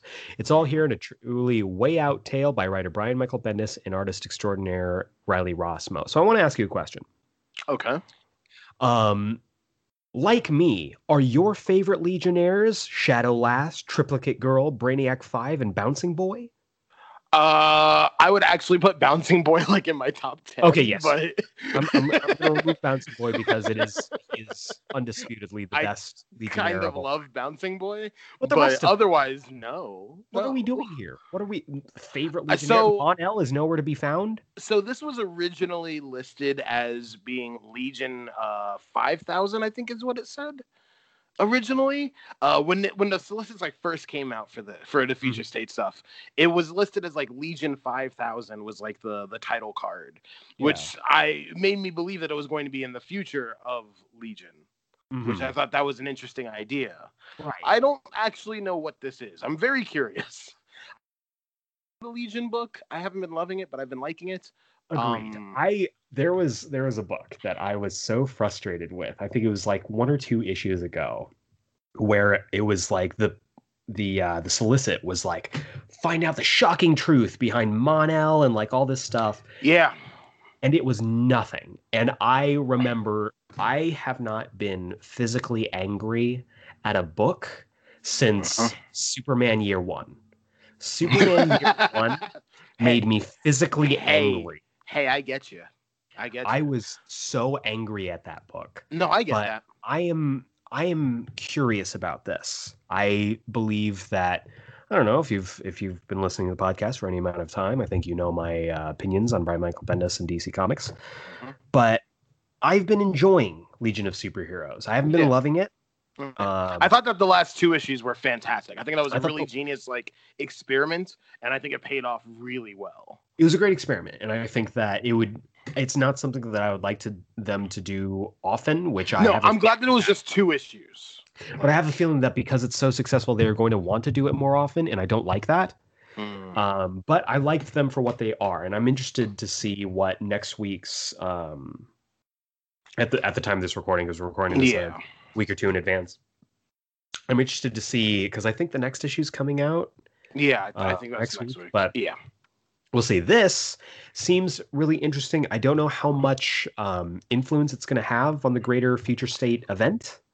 Or on the Legion book. I feel like this is something that Right. will affect the Legion Agreed. book more than Future State, which is That's fair. cool. Um, this also is notably, uh, and we'll get to one character later, but this is one of two character designs who have prosthetic legs, which I think that's really cool. Um, especially exciting. in the future.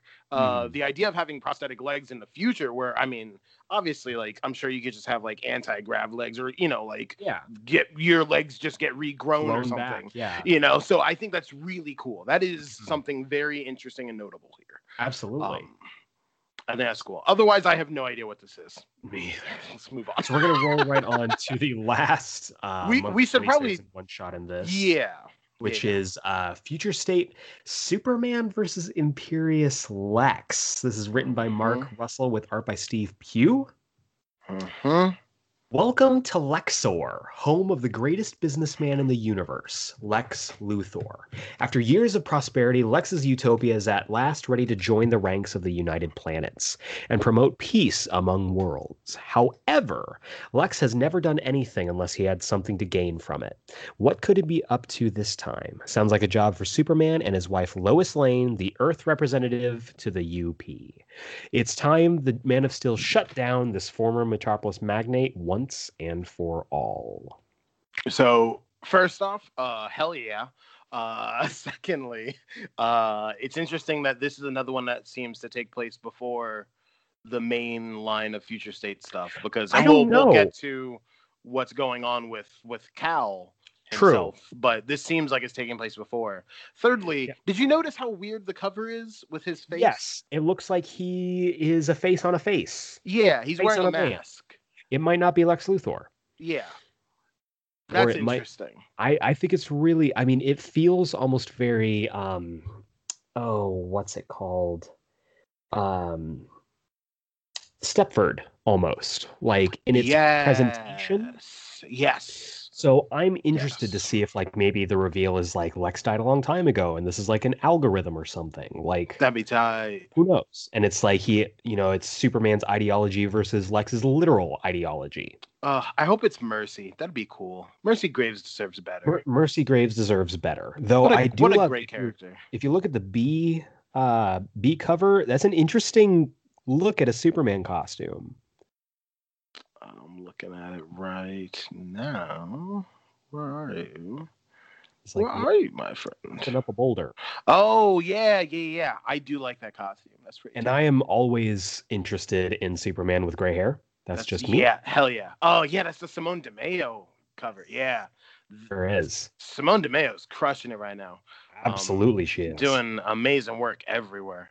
Hell yeah. Uh, you alluded to it before, so let's go ahead and dive into the big oversized issues here, starting with Superman Worlds Superman. of War. Worlds of War. Oh boy.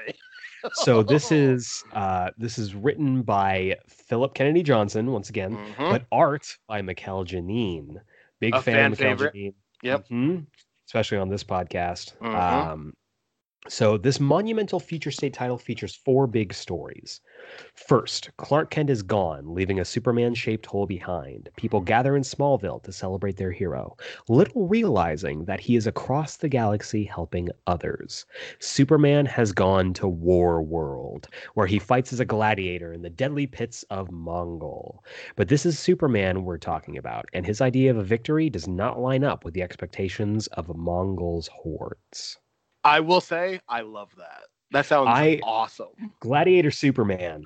Like, Gladiator Superman looking like John Carter, like looking like He-Man. yeah. Either one I, of those. I love it. This is like super pulp Superman, and I Mhm. love it. That sounds badass. Yeah, it sounds great, and I love the I love the design. I'm really interested in the idea behind it. Fine. Yeah, Should be really really interesting. that Uh, we should be fun. have Mr. Miracle by Brandon Easton and Valentine De Landro, hmm which goes like this.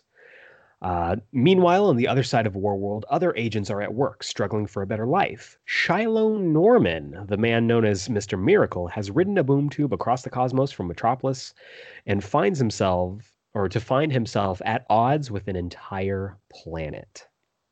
Pretty interesting that they're using Shiloh Norman, a character Mhm. who does not get a lot of play No, because Uh, he is the inferior Mr. Miracle, because he is the inferior Mr. Miracle, which is a real bummer. which I think is interesting why they would choose him then.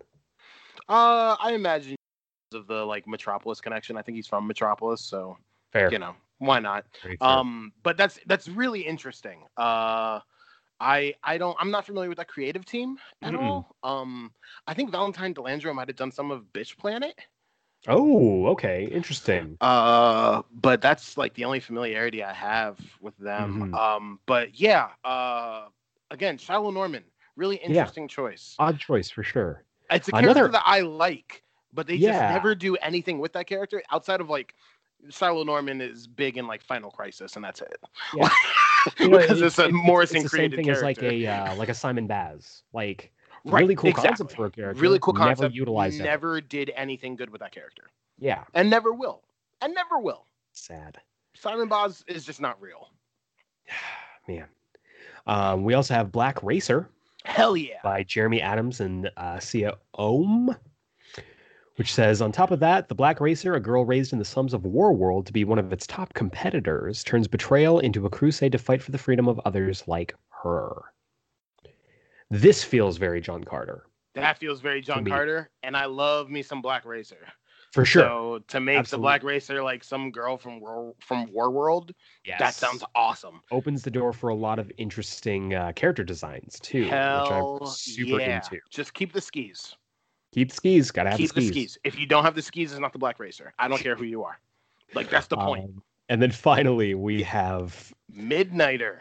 Midnighter by Becky Cloonan, Michael W. Conrad, and Gleb Melnikov. I like Hell Gleb yeah. Melnikov a lot. Hell yeah, I love some Gleb. Gleb is amazing. And I also like Becky Cloonan too. She's Yeah. great. Yeah, and he's become a really good writer. I think Absolutely. Becky Cloonan's writing has gotten really good. Really, really good. Um, it says at the same time, Midnighter, the greatest fighter from Earth, debatable, is Mhm. punching his way through a whole mess of trouble. He's on the hunt for a new energy source deadlier than kryptonite. His goal to shut it down before it gets unleashed on an unsuspecting universe. I will say I do appreciate that they have taken like painstakingly obvious turns to make Midnighter like Fantomex. Mm-hmm. Absolutely. Um, like he Oh is my he is he is Dollar General Fantomex, and I really Yes. appreciate that. I think that's wonderful. Except he's uh, gay. X.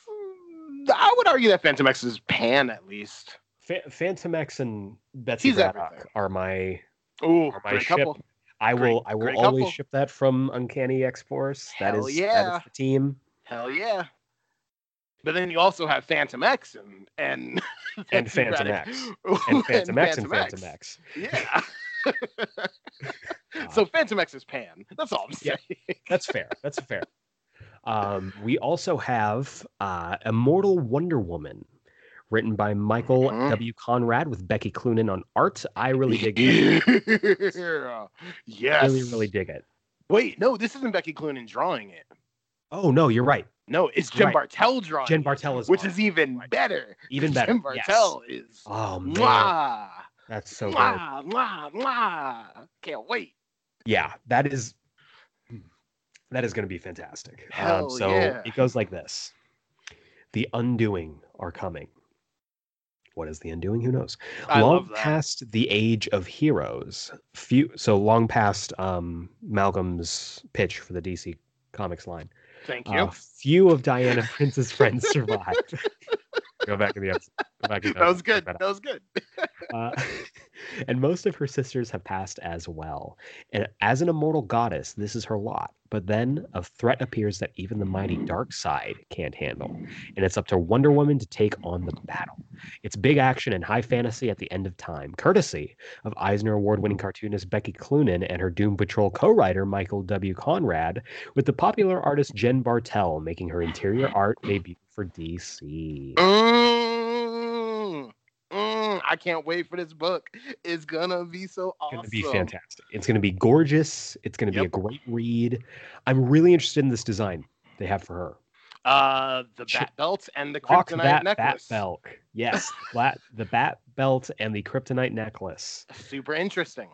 Super interesting, and I have been really into these ponytail designs. For Me people. too. Me too. That, I'm really little, about this. That little gray streak on her as well. Mm-hmm. Essentially, we're turning her into into Wolverine. Yeah, yeah, but that's that's that's dope. Yeah, I'm uh, absolutely into it. That Peach Momoko variant cover is uh, mm-hmm. uh, strikingly Looks gorgeous. Uh, funny enough, uh, Marvel exclusive now, Peach Momoko. oh, that's a shame. Yeah, uh, I mean it's great for Marvel. Stormbringers their like next wave of artists that they want to highlight. So she is like Marvel exclusive now. But yeah. I love how they always have like log lines for when they bring in a bunch of new artists. Yes, it used to be the Young Guns program, and now mm-hmm. it's the mm-hmm. Stormbringers. the Young Guns, the Stormbringers. Yeah, it's cute. Next one, they're just gonna spit in DC's face and call them the New Gods. They'll call them Young Justice. yeah, right.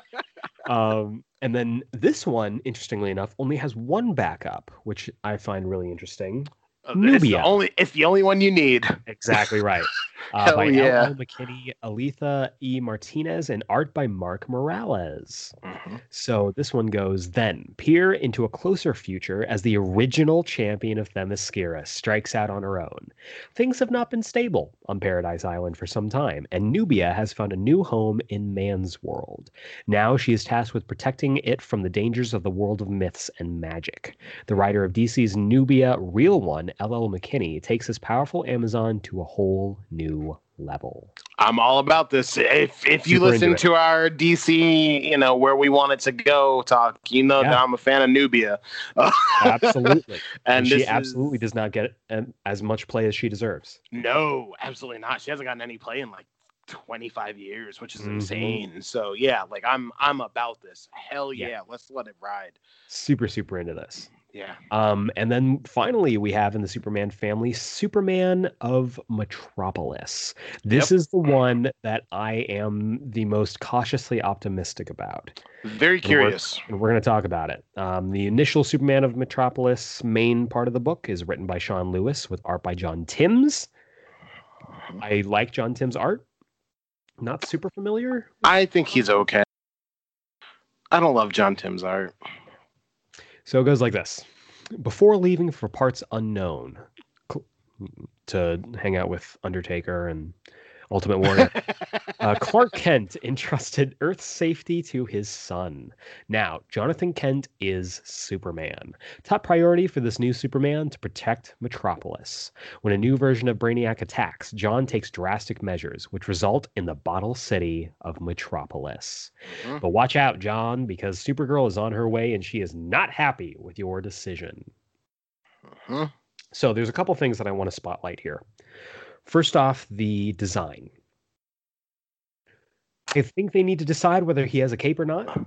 Yeah, it's interesting that like of all the covers that he's on, there's two or three of them where he has a cape. and one or two of them where he doesn't. And he doesn't. Yeah. Um otherwise I like the design. Yeah, I like the design. It, you know, as all John Kent designs should, it harkens back to his original design.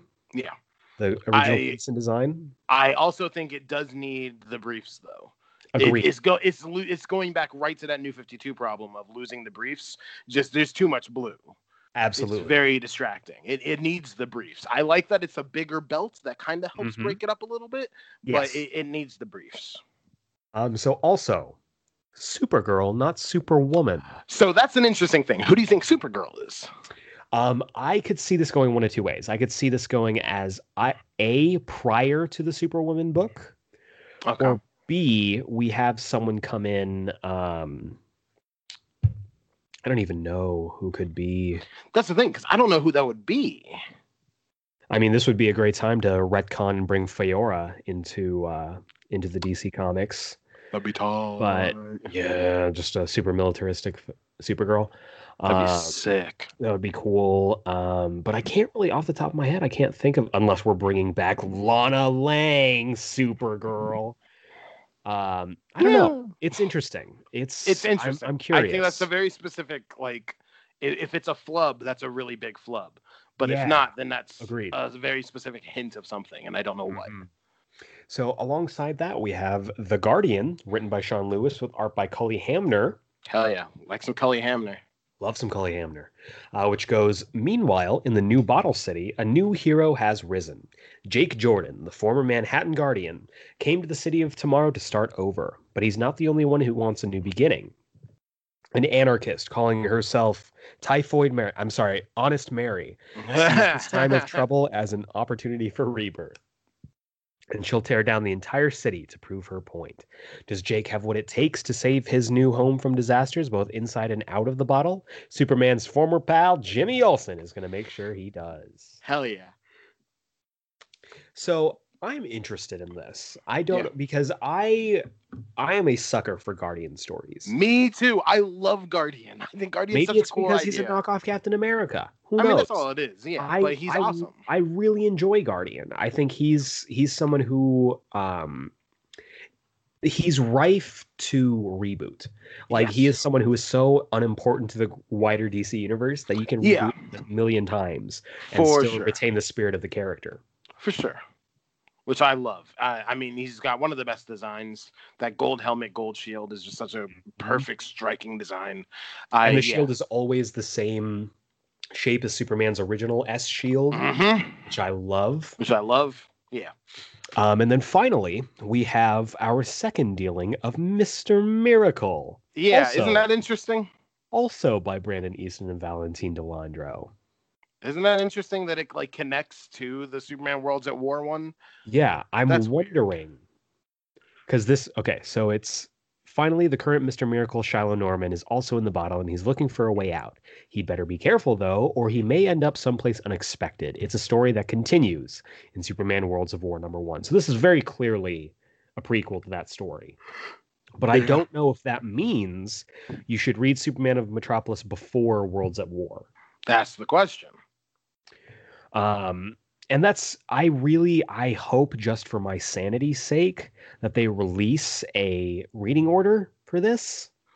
I I wonder if the reading order is just going to be like release order, which will be messy the first week because you know absolutely metal comes out the same week as mm-hmm the generations one shot, you know, so that that'll be messy that first week. Yeah. But I imagine the reading order just has to be like release order. If not, like that'd be foolish. Fingers crossed, man. But like it's it's interesting to me that they are gonna be um tying them in so neatly. I don't know if that means that in the second issue the Mister Miracle book just doesn't show up, or the or it just becomes a two it yeah. two story issue for the next That's one. But an interesting question. Yeah. Yeah. But moving on to the final family of books, it's Justice, Justice League. League. family. See, this is the one that I think is the most interesting to me on a curiosity level. Uh huh. Lots of curious things here. Do we want to start with the oversized comics or the monthly miniseries? Uh, let's start with the oversized. Let's start with Justice League. Justice League. Hell yeah. Not the Justice League, unfortunately. Nope. But uh, unfortunately, but unfortunately. maybe, but closer than I, you know. You're right. It's not bad. Uh, Absolutely. Do you want me to take it? Please. Cool. Uh, so Future State Justice League number one, written by Joshua Williamson. We've already said we love Joshua Williamson. Love me some Joshua Williamson. Uh, and art by Robson Rocha and Daniel Henriques, uh, which is pretty cool. Yeah, I like I like Rocha. Yeah, me too. Uh, I I think that's a good pick. Um, and boy, this team. Uh, witness oh, the man. start. I am so into this team. Oh boy, witness the start of a new era for the Justice League, starring Jonathan Kent as Superman, Yara Flor as Wonder Woman, Jo Mullein as Green Lantern. Jo Mullein as Green Lantern, motherfucker. Yes. Uh, Andy Curry as Aquawoman, a new Flash from the multiverse, and redacted as Batman. Tim Fox. Uh, Tim Fox. Uh, or, Fox or Duke to, Thomas. I'm keeping him in the mix. I don't care how or, improbable it is. Or Lucius Fox. Who knows? Maybe it's Lucius Fox. That'd be tight. That'd be awesome. Um, together, they protect the future. Yet apart, their identities are secret, even from one another. But why? When their greatest adversaries wind up murdered in an abandoned hall of justice, all clues point to the Justice League. the new team's adventure begins here. Uh, into this team lineup.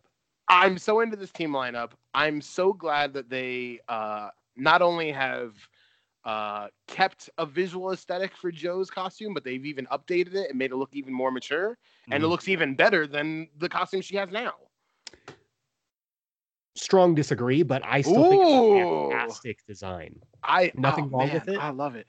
Nothing maybe wrong with it. Whatsoever. Maybe it's because Dan Mora is doing the cover, and so like just looking at Dan Mora uh, drawing Jo is just so tight. Oh Dan my god, drawing all of these people is oh just. Oh my gorgeous. god. Oh I, god. I'm really into this team, and I love so that they it. are. And this might sound strange, but I love that they're giving it an Avengers spin, where yeah. it's not you know, we're the super friends, all fans of each other all the time. This yeah, is... this this works for giving the Justice League an Avengers spin, unlike let's say the movie, um, yes. or the New Fifty Two. Um, but but it's this like, idea this that works. like they're all distrustful of each other and they don't yeah. know what to think. Especially Batman, they don't even know who it is. Yeah, I'm so about this. Also, super cool to have Andy be a Aqua Woman, and she looks great. That costume is awesome. It's so mm-hmm. tight. Uh, and we'll get back to her in a bit. But yeah, I I'm so about this team. Also, that Flash costume is so sick. Really, really cool looking. I don't know who that Flash is, but like, holy crap, that is such a sick costume. There were those rumors about it being um, Captain Boomerang's son. Oh, Owen, interesting. because he is a speedster. He could be from, and since it does say from the multiverse, that's possible. And Owen from a different. I, that's interesting. This this Captain Boomerang or this Captain Boomerang, this Flash does look uh, uh, uh, uh, uh to be of color. So, which I find also really interesting. That is, especially if it is an Owen from an alternate universe, that's mm-hmm. really interesting because Boomerang pretty racist. So Boomerang very white. very white and pretty racist. So absolutely that'd be pretty interesting. Um, yeah, yeah, I love that flash this, design. It's so good. So cool. I mean, all the designs here. This boy. was the first cover that I saw the purple, the purple under the uh-huh. bat cape.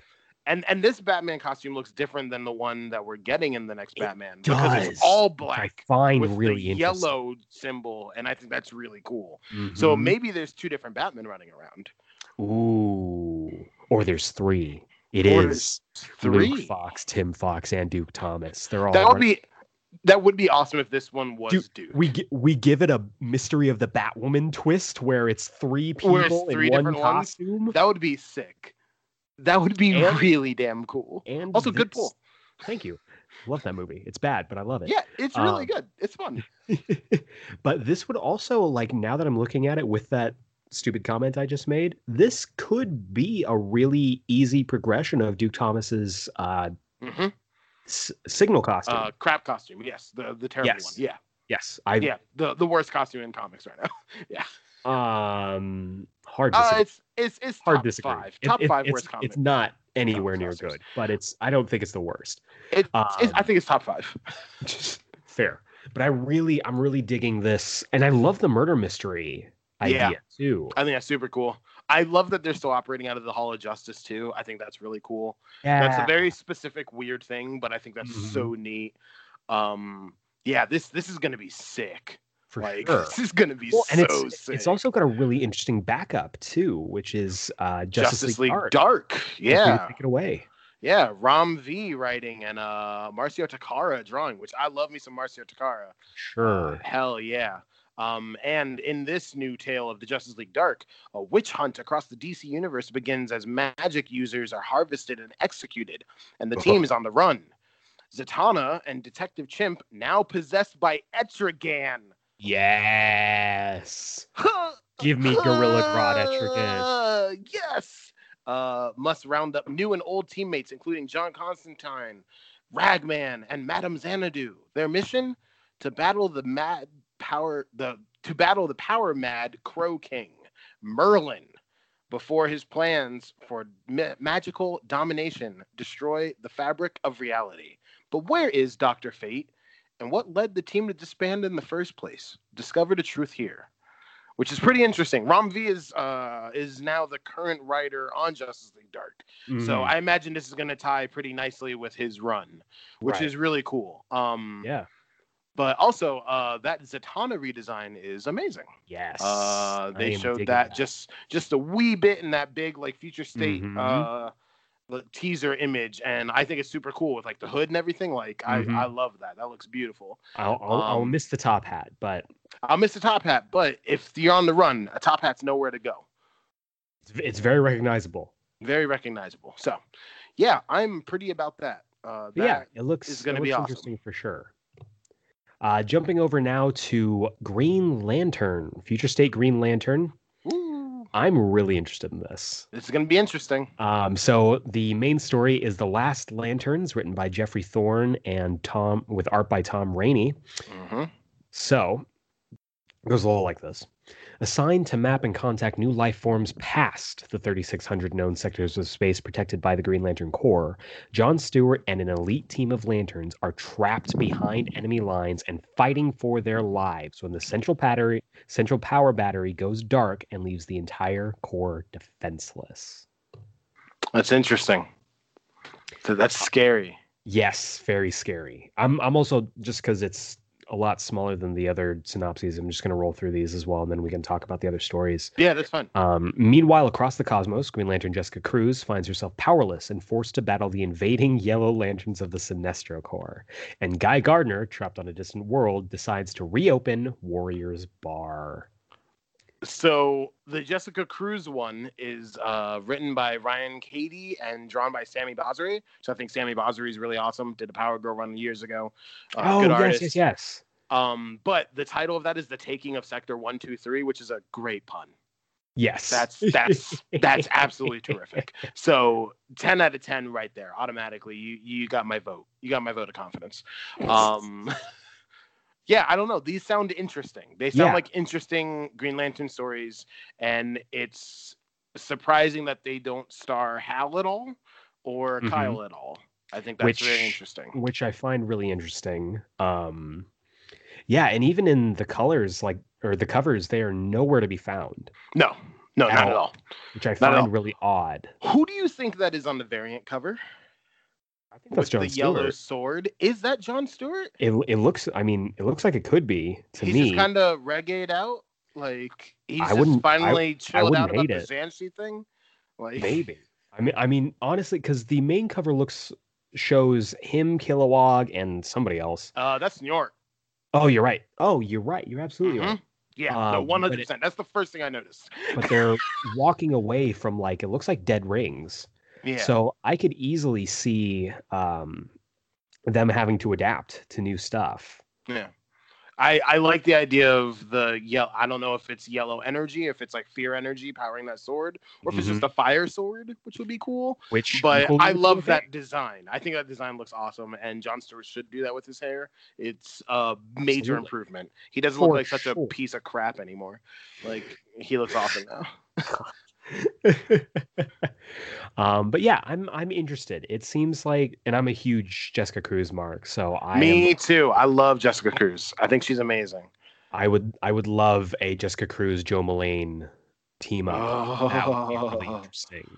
Oh, that sounds. But I, and I also find it interesting that Jo Mullein is nowhere to be seen in this Green Lantern book. So that's a very curious thing. I mm-hmm. if if she's just the lantern for uh, for Justice League. I think that's pretty interesting and pretty cool. Yeah, um, I think that's for... what they should be doing, just yeah. kind of all over. Like right. have a lantern for Justice League. That's mm-hmm. not the lantern who's the lantern of the sector. Like whatever. Right. That's a well, good but idea. It also makes sense. Like if if you've been reading Far Sector, you know that her ring works differently from other rings. Mm-hmm. And it would make sense that if she's the last Green Lantern, because her power doesn't technically come from the. It doesn't come from yeah which I find I still I love that aspect about her character. Read Me Far too. Sector. Read Far, Far Sector so good. I talk about it every single time it comes up. Read Far Sector. It's so good. And then finally, in the oversized books, Future State Suicide Squad. uh-huh. By Robbie Thompson with art by Javi Fernandez. First of all, I love Javi Fernandez art. Me too. Me big, too. big fan of that. Big fan. Um, it says the future the future squad the suicide squad enters the future state era as amanda waller uses task force x to save the world and remake it in her image. But what happens when the team shows up to stop her? Uh-huh. Now what's interesting is that they don't talk about the big elephant in the room with which this is the cover? Yeah. They like, they're not talking about who's in this book in the solicit it was talked about in press uh, afterwards. Mm-hmm. Give it to me. Uh, Talk about it's it. Connor. It's Connor. Our boy. Connor Kent. Our boy Connor Kent, the one and only. It's definitely echoing the um huh. the um the uh the Teen Titans future story. Yeah, the t- suit. Yeah. What are they called? Uh, uh, oh man, this. What's that story called? Oh, because it's not the Terror Titans.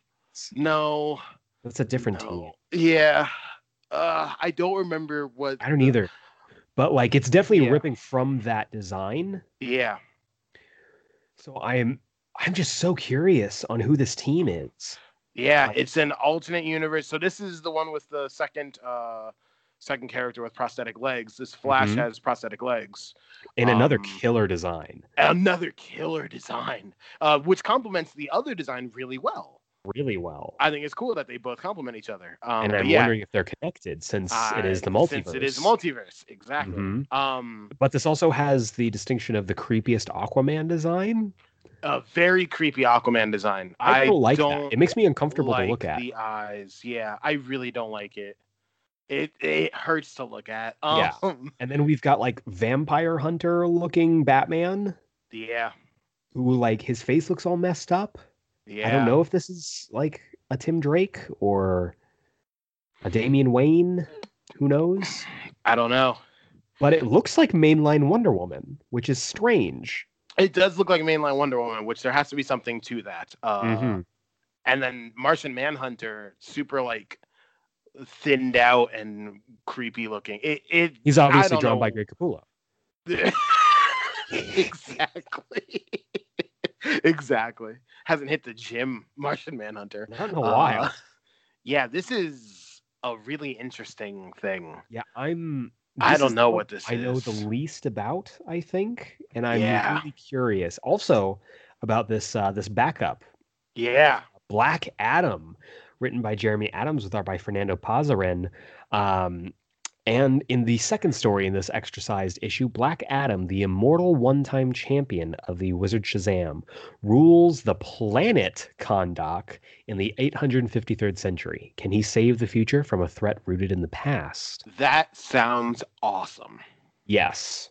That sounds awesome. And I Planet wonder, Kahndaq, that's amazing. And I wonder whether it's going to be, um, whether it might have any crossover with uh, future Wonder Woman, since she is also immortal. Ah, or, see, I was wondering if it would have any. Uh, that's what I was expecting. Crossover yeah. region, which is interesting. I don't know, man. It's interesting. It's I'm very interesting for sure. It's a weird well, one. Looking at all of these, Oh no, we've got one more. Well, I was gonna say we forgot. Oh, John, we, forgot we, have like five more. What am I talking? Couple good ones. Let's let's go to Aquaman. Let's do let's, it. Let's talk Go about Aquaman it. real quick. Talk Future about it. State Aquaman, written by Brandon Thomas and art uh, by Daniel Sampere. Uh, with Sampier, okay. The I, am assuming Sampier. I don't know. Uh, the, uh, an incredible redesign for Jackson mm-hmm. Hyde. Uh, like finally. Yeah, bringing that character looking like Kaldur'ahm is the right choice. Uh, mm-hmm. Again, good hair too. Um, when Jackson Hyde accepted the mantle of Aquaman, he didn't expect to have to mentor Andy Curry, Arthur and Mera's teen daughter. Nor did he expect that he and Andy would get sucked into the confluence, an interdimensional nexus that connects distant planets and galaxies through the one great ocean and he certainly didn't expect to lose Andy in the process of trying to find their way back home. Now Jackson's not sure how long he's been stuck in a prison on Neptune. Five years? Or how many times he's tried to escape? 200 at least.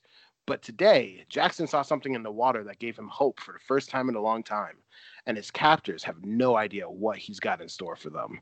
That sounds awesome. It sounds super cool. A couple things. First off, I have to give um, I have to give props to uh, good brother of the podcast, Andrew Kincaid, because we do like every so often when sometimes we'll get together, we will pitch our own like DC film slates. We'll come up with our yeah. DC movies and everything. And about a year ago, almost a year ago, he was pitching me this Aquaman movie where essentially the uh the deeper you go into the ocean, like the the very depths of the ocean is essentially the access point to the multiverse. And okay. which I thought was really interesting and a really cool idea. Um, and it's this whole one great ocean concept. Yeah. An interdimensional nexus that connects distant planets and galaxies nice. one great ocean. And great I reading cool this, answer. I was like, wait a done. second. Nicely so, done. I really I'm interested in this is is another prison break book, which I'm yeah. always down for. Prison breaks, yeah. tournaments, and train heists. Mm-hmm. Like I'm interested in this, and this is also giving us uh, Andy Curry before the before Justice, Justice League. League. Yeah, which is really interesting. And I'm wondering like if that. that means that Justice League is the furthest in the timeline of all of these books because we know because you noted the it um, must be costume changes as well. It must be. I didn't even. Yeah, it must be. Huh. So I'm I'm interested in what they decide to do with this. Also, hmm. this cover the A cover for this is it's amazing. So good. Andy Curry is the, surfing a fish that, which is having the worst time. The A cover is good, but the B cover is just as good, if not better, by that Khary Payton. Uh, I always go to say Khary Payton. Khary Randolph. by Khary Randolph. I love Khary Randolph. I think he's one of the best artists of black people right now.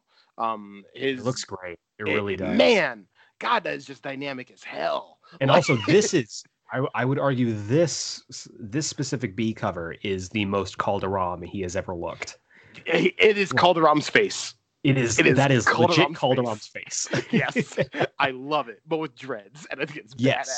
badass. I'm, re- but I'm also really curious on what this means for Jackson Hyde and for Aquaman uh-huh. in this story. Uh huh. Since he is not the Aquaman of the Justice League, mm-hmm. um, I find that very interesting, and I'm also a little worried a little worried about that. A little worried. Yep. Uh, another book yeah, that I am worried about, but I really want to read, but I'm really, really worried about, is The Flash. I'm always worried about The Flash. You know this. Anyone uh, who listens to this podcast knows how worried I am about The Flash at all times. Hey, listen, interesting creative team, though. Sure is. We've got, uh, it's written by Brandon Vietti art by Dale Eaglesham. I am a uh-huh. huge Eaglesham mark. I'm Me too. Big... I I love Eaglesham and the fact that this is Brandon Vietti's first comic write, writing. Yes, which is a huge thing, especially with the concepts in this uh, solicit. Yeah. Uh, let's dive into that real quick. So it says, with no powers, no backup, and no other choice, Barry Allen and the other former Flashes face the deadliest threat they've ever encountered Wally West. I'm going to try to get through this. Possessed by an evil force trapped for thousands of years inside the Speed Force, Barry turns to his great to save the young man he loves like a son. In the end, how much will Barry sacrifice to save the former kid Flash? Couple problems with this. I'm just gonna. Uh huh. First off, Wally West is a villain again. Stop vilifying Wally West. Stop 2K, vilifying Wally 2K. West. Second, former Kid Flash. This man is a former Flash. Yeah. This man is the Thank Flash. You. Thank Leave you. him alone. He he's the fastest man alive. He is the literal have, fastest man alive. They have literally established that he is the fastest man alive. Not Multiple Barry. times. No one. They established it in Speed Metal. Yes. He is the fastest man alive. He is the fastest man alive. Anyway, so and then it. also this cover. what are you doing? Why are you killing Jay Garrick? You just brought him back. Why are all these people dead? The best thing about this cover is that uh, Barry's mask has been ripped so that the chin strap is gone, so it looks like he's wearing a classic costume. That's the best thing about the cover. Second best about this is showing off Avery Ho, the Flash. I love China. that. He I does love not that get they're enough play. I love that they're not stopping like using her. I love every Yes. time she shows up. She's That's the so cool. only character from that Justice League of China that they continue to consistently Yeah. use. which is a bummer. 'cause I wish they kept using Batman in China too, because he's Uh, awesome. I miss Kenan Kong all the time. I miss Kenan. Kong He's great. He's uh, I love Kenan Kong. Great but- character. This book, I'm just I am worried I'm- about. I'm very curious. Uh, thing we haven't been talking about with this at all, um, and it's kind of too late now. But the logos are really interesting. Logos I really so- like this. I really like this logo. Yes, a lot of these logos are really great. The um A lot of the logos are great. on Twitter did a whole thread Yeah. Mhm. about like talking about like why the development of each logo. Yeah, which is so cool. Go on Twitter, look him up. I forget his name right now, but yeah, me Props too. to him. But yeah, uh, it looks cool. I am great logo work. I wish this was the logo for the show. Like Yes. it looks very television ready. Absolutely. But I mean, at the same time, I thought Heroes in Crisis and Flash Forward had great logos too. So we'll see. That's I, true. I'm really, I, oh man, I just, I'm so Stop tired. vilifying Wally West. As a Wally West fan, I'm so tired. Stop vilifying Wally West. All right, you want to take Also, next st- also, stop saying that Wally West is still going to be wearing that costume in the future. That's stupid. I, I, I still like. I don't- costume, I- for the record. Put him back in oh, I the will Flash say- costume. I will In say, Speed Metal, when they put him back in that costume, yes, I was like, that was yes, the best. I, finally. I cried with that page turn reveal. I almost did. It was wonderful. Oh, seeing him in that costume again was the best. Ugh. Um, I'm gonna blow through this next one. Uh, Future State Swamp Thing number one, uh, written by Ram V, art and cover by Mike Perkins, which Mike Perkins is awesome. Yeah. Uh, great artist, great realistic looking art. Uh, solicit goes like this: From the ashes of a terrible war, life blooms anew in Swamp Thing's image. The remnants of humanity lie in hiding, forever in the shadow of the Green God who now rules the planet. When the new avatar of the Green uncovers a stray human, a rebellion is revealed. But this Swamp Thing is no stranger to violent ends, and neither are his creations. If it's war humanity wants, it will be at their doorstep, and Swamp Thing will never be the same. Um, I don't have a lot of opinions on this. This sounds cool. Like Sounds cool. Yeah. I'm down. Uh, I think it's cool that like on the variant cover, it looks like Ivy's there or someone who Yes. looks kind of like Ivy. So that's tight.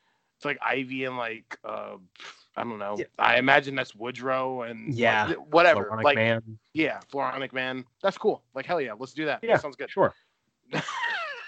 I Sure. I don't really fine. have many opinions for it. It just sounds cool.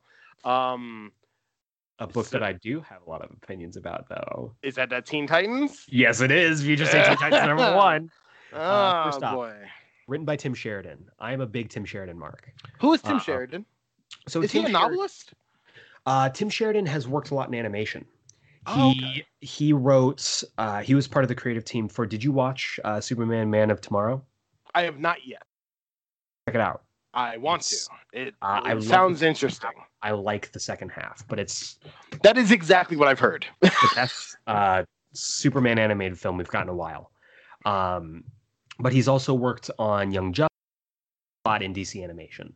Cool. Um, he's very, very cool. There's a uh, shout out to uh, Owen Likes Comics on YouTube. He did a full interview with him, uh, cool. uh, just kind of talking about his thought process behind the film. Uh, but the art yeah. and cover is by Rafa Sandoval, and I, I love me some Rafa Sandoval. Some Rafa Sandoval. Hell this, yeah! Especially if you look at the Nightwing costume here. So I, because mm, that has to be that has to be Damian, right? Maybe. That's got to be. Uh, let's let's dive into the synopsis here. When the original New Teen Titans formed a school to mentor and train young heroes, they wanted to help save the world. Years later, Titans Tower is a monument to a graveyard of pupils lost in a terrible battle. Returning to the site of their greatest failure, Nightwing, Starfire, Beast Boy, and Cyborg join Raven to plot a course to face off against the evil that destroyed their team and school. Loyalties are questioned and motives are suspect as the former teen heroes must turn to the mysterious Red X student for help. Don't miss the first comics appearance of this Red X, previously seen only in the hit animated TV series Teen Titans, not Teen Titans Go. I think that they just mean because it was originally called Teen Titans Go, like no, in Japan. Teen Titans. It was There's originally called Teen Titans now. Go in Japan, There's, but like... there was a distinction now. They are two different shows. There is, but uh, Red X, Red X, Red X, Red oh, X, yeah. Red X. I'm down. Red X. Sure. Red X. I. This this was the thing I freaked out when they showed that initial like big reveal. The big the spread. Yeah. Seeing like yeah. Is is that a red is that a red X back there? Is that a the red X that it, working in the back? The fact that it's red X like proper red X design mm-hmm. too no yeah. weird like design changes or anything nope. like that. He looks straight from like the episode. Yes, and I oh, so posit cool. to you. Who do you so okay, if if Nightwing on the cover of this book isn't Damian, I think Red X is Damian. Okay, okay, fair. You? I think it's Clown Hunter. And I'm going to tell you why. Oh, that would be awesome. Joker for? Oh my god, he's got it on his He's head. got the X in his hair, of, which is a scar. Uh, and they talked about in the um, epilogue Joker War, Batman trying to get Clown Hunter help, mm-hmm. trying to rehabilitate him into someone who can be an actual teen hero. Mm-hmm. I think that I think Clown Hunter is Red X. Oh, As that would be Nightwing, awesome. Um, Nightwing in this on this cover is rocking the Nightfall costume. Yeah, the costume from the late '80s, I believe, uh, before he went to uh, Bluebird. Yeah, yeah, yeah. I think it's like early nine, early '90s, early '90s. You're right. Early you're 90s? right. Night, yeah, Nightfall early '90s. Yeah, because yeah. Um, yeah. This was. I love this costume. Me uh, too. I think that costume's badass. Yeah, this was the last costume to properly integrate the gold that was in the original mm-hmm. costume onto mm-hmm. this, onto Nightwing's costumes. But I am really, really looking forward to this. What I find it interesting too is that they have in the solicit the lineup from New Teen Titans minus Roy Harper. Moment of silence for Roy Harper. Mm-hmm. Um, but they also have the current Teen Titans roster on the cover. Yeah which I find really odd. That's why I think it's Damian as Nightwing. And we do because see because it's the more Nightwing modern ripping uh, Deathstroke mask. A Deathstroke mask. Mm-hmm. Were Which they part know. of A Day? Were they in San Francisco? That's Who knows? well, Were Titan Tower Titans is in West? San Francisco. Yeah. oh dear God, we've cracked the code. We've cracked we the code. A Day. We figured it, was the it Titans. out. It was the Titans, the Titans all along. The time. All along. Hell yeah. But yeah, yeah, I, am I'm, I'm stoked for that. I'm really excited about this book. Um, I love stuff like this for the Teen Titans, where they just like crash through, and it's like, all right, we're mm-hmm. gonna see what happens now. Oh, definitely, definitely, I'm a sucker for it. and then we come to our final book on the list, which is Future State Shazam. Uh, this right. is also written by Tim Sheridan with art by Eduardo Pansica. Do you want to bring us bring us home? Let's do it. No one's seen Billy Batson in years, not since the incident known as the final battle of Titans Island. So many, so many incidents. Hmm. Titans mm, Island. Titans Island, you say? Interesting. Sounds like it ties in. Uh, Titans tie in. Uh, that'd be awesome. Actually, that's not a bad idea. Red X just um, shouts Shazam in the middle of a climactic that'd moment. Be so fucking cool. Honestly, oh that was the God. coolest thing. About, that would be the coolest. That was the coolest thing about Future's End, having the imposter Superman uh-huh. run around, and in the midst yep. of a battle, he just goes Shazam! Just Shazam! Yeah, that was like, so oh. badass. So badass. Uh, a secret Shazam reveal is always wonderful. They did oh. in DCeased too. They did. Uh, when you find out Mary that it's Mary Marvel the whole time, and you're like, "Oh my god!" and she's been narrating Unkillables the whole time. Yeah, that's amazing. Um, now leading a small band of heroes, even his allies have begun to ask, "Who's controlling Earth's mightiest mortal?" In a story set years after the events of Future State Teen Titans, learn the truth behind the sacrifice Billy made to imprison an ultimate evil even he couldn't destroy. Billy Batson is Red X. So Billy oh Batson could be Red God. X. He could be Red X. But I think it's interesting too. Um, does this mean that the Shazam in this book isn't Billy Batson? I think it. I think that's exactly what that means. Um, which I find really odd. I love stories that involve Shazam diving into more magic based stuff. Mm-hmm. Um, and I'm really interested by this premise. So we now have two big events, A Day and Final Battle of Titans Island. Yeah. I am going to just lob a shot in the dark and say that I'm going to enjoy the Final Battle of Titans Island more. I don't know why. Uh, yeah, same. I'm probably going to be more into that. No, I, I feel um, you. But I am really interested in this and it's it makes sense why this is grouped with the others and not with Superman in the family books since since it's tied to the Teen Titans one mm-hmm. so tightly. Yeah. So yeah, this is really interesting. Yeah, I'm really interested in this, and it's it's it's another character who I think um, deserves a good spotlight in this kind of big company wide mm-hmm. crossover for sure. Oh yeah, for sure. Yeah, this is really interesting. I'm very curious about that. So Malcolm, now that we've gone through all of the books, mm-hmm. Give me your top five that you okay. are interested in. Top five. Uh, okay, number five, Aquaman. Nice. Uh, I think this might be the push towards Kaldur'ahm that we've been looking for. Um, Fingers crossed. Number four. Uh, number four is. Can I give a top six? I'll I'll allow it. Okay, but watch yourself, so, that was a great pull. Nice. Thank you. Uh, so uh, Aquaman is uh, runner up then, because that would be number okay. six. Aquaman's so number, number five is probably uh, uh, uh, God, it's hard. Yes. Man, uh, number five might be Immortal Wonder Woman. Okay. Interesting. Um, number four let's say that's oh man uh nightwing? Okay. Number four would be nightwing. Number three justice league. Number two uh just wonder woman. Mm-hmm. and then mm-hmm. number one next batman. Nice. Um nice. there's a few runner-ups like otherwise. Yeah. Uh, you know i'm very interested in Kara Zor-El I think that's mm-hmm. gonna be wonderful. I think Catwoman and Robin Eternal sound dope. Dark Agreed. Detective, obviously, like oh, absolutely. Like, but but those are the ones I'm most excited for. Nice. You? I think that's I think that's a good list. Okay, so for me, if we are doing top six, it gives me a mm-hmm. little. If we're doing top six, here. yeah. Um, probably at number six, I'm gonna go with uh, Superman: Worlds at War. Good pick. I'm really interested in that. Um, at number five, at number five, I'm probably going to put Justice League. I I have to have it on there. My girl Jo Mullein. Yo, you um, got it. She's the best. Yeah.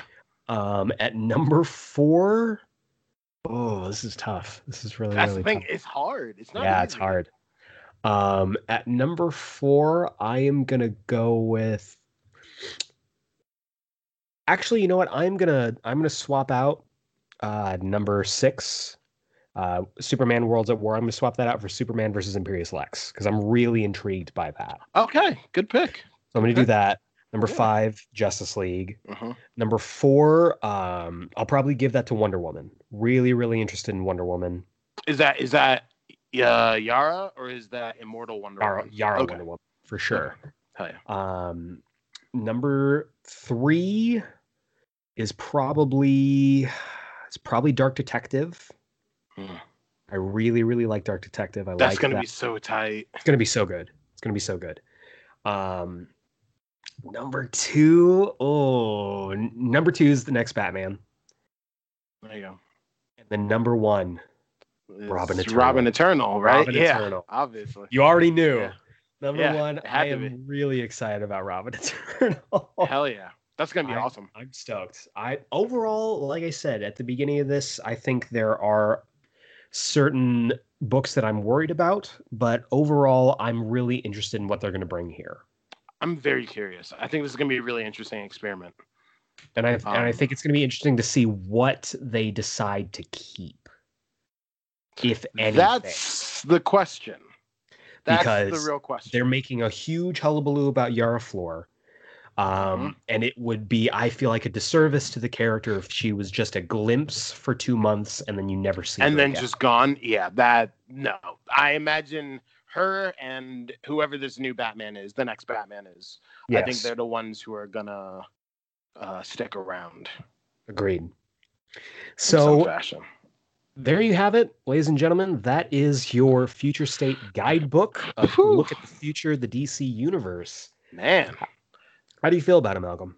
Uh, I'm pretty excited. I think it's going to be a really interesting little event. Um, I think it'll be pretty cool. Uh, the big question is what comes after. Yes, which because we'll we find out nothing. in about a month. Well, I guess a little more than a month now. We'll yeah. find out. We, uh, I guess we got to wait for the solicits, will be December. Yeah, okay. March solicits will be in December. So we'll find out sooner than later. But yeah, that's the real question. What comes after? Absolutely. And it, I don't know. It, and I had this conversation with uh, Matt Draper on Twitter.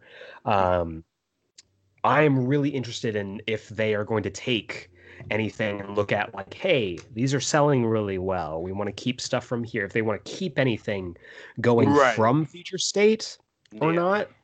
But that would be very much like flying by the seat of their pants, no planning whatsoever. Which, to be mm-hmm. fair, is very DC Comics in the last couple of years. It's very DC, yes.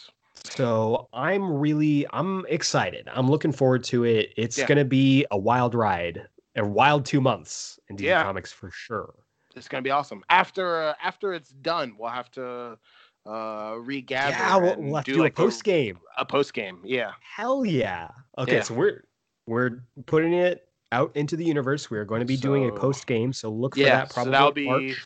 February, March. Yeah let's do yeah, that. So I'm I'm awesome. looking forward to that. Um, first of all, thank you very much for coming back. Always of a pleasure course, to have man. you on, man. Thanks for having me. I Is there it. anything you want to plug? Anything going on? Yeah, man. Listen, it's not something that's directly connected to me, but I want everyone to know that they should pick up. Uh, uh we were talking about the next Batman, which is written by John Ridley. Uh, John Ridley has a DC comic coming out next month called "The Other uh, The Other History of the DC yes. Universe." Uh, the first issue comes out next month. It's a black label book. It's not a traditional comic, um, but that is something that everyone should be getting. So absolutely, I, I saw a up. poster for it in my shop for the very first time, and I'm like, yes, soon. I I read it last night, and it oh was my awesome.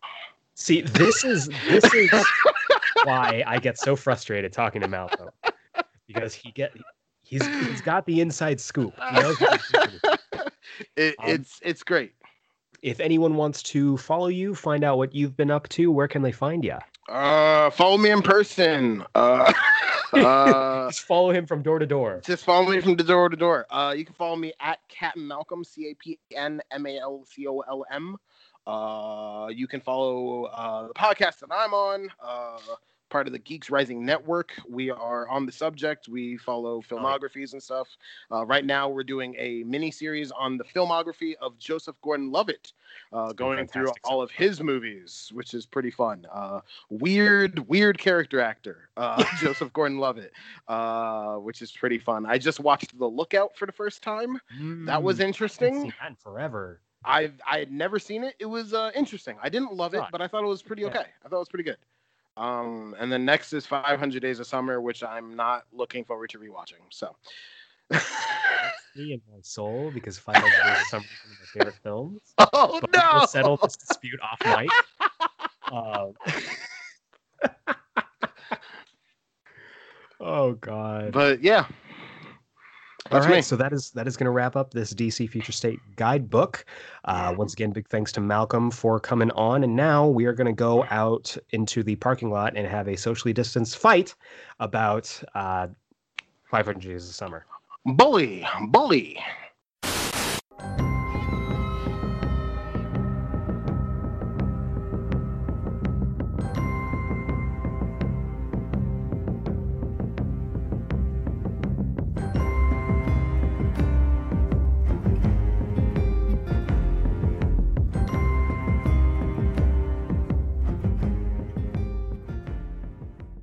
It is now time for the weekly review. This is the segment of our show where I review something weekly. And we are kicking off a brand new series on the weekly review with The Mandalorian.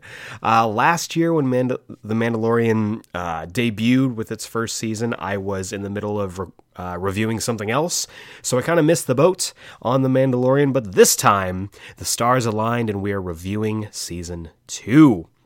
And honestly, this episode was just everything. Everything I needed for a Mandalorian episode.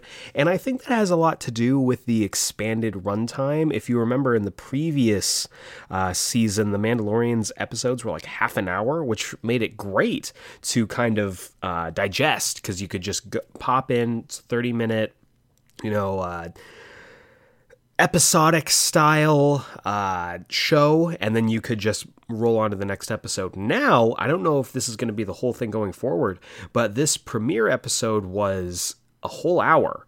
This was a double sized, a giant sized, if you will, episode.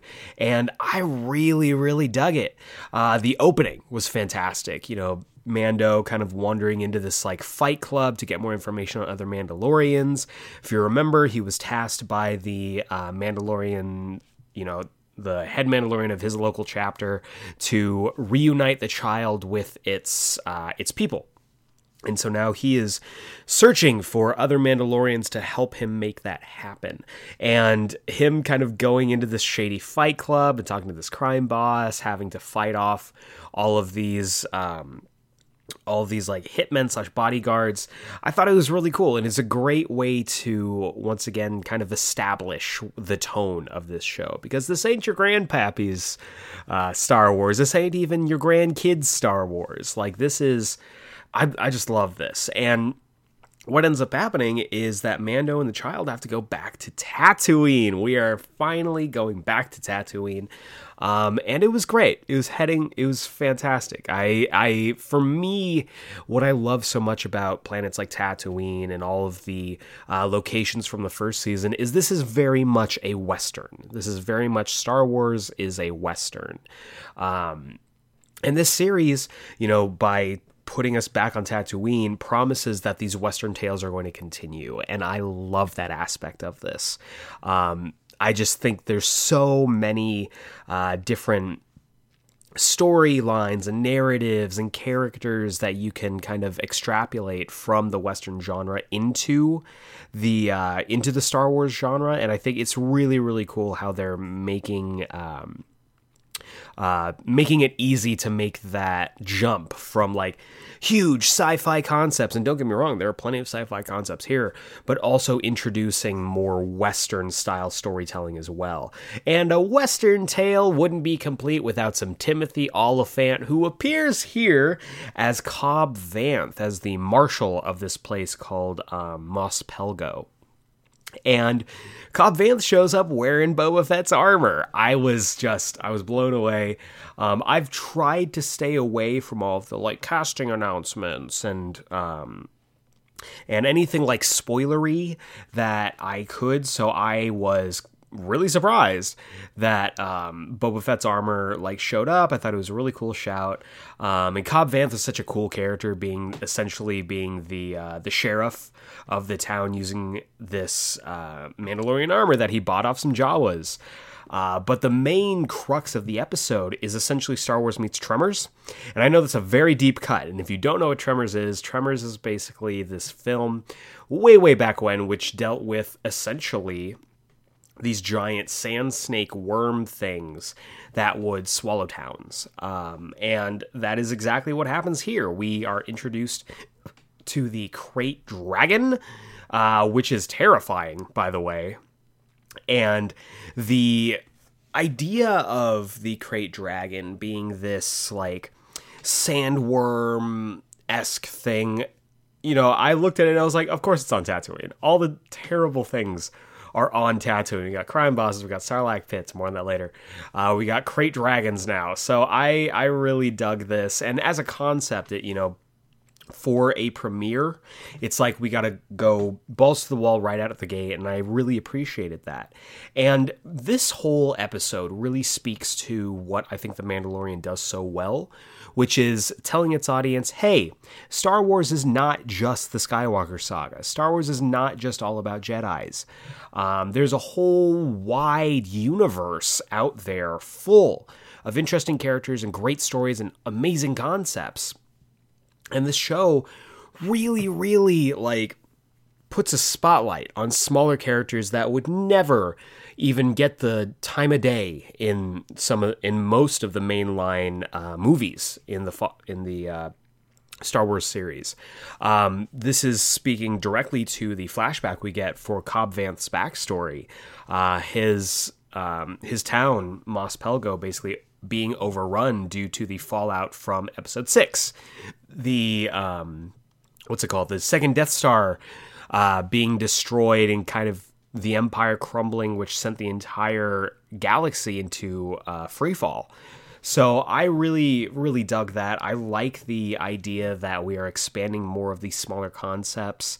Um, Tusken Raider sign language, like that was a huge thing. Like I, I will fully admit I know nothing about sign language. It's always something that I've been fascinated by, but I've never been able to really um, wrap my head around it. I've never been able to uh, get any kind of proficient with it, but I love watching people speak sign language. Um, and seeing Tusken Raiders do sign language, I thought was the coolest thing.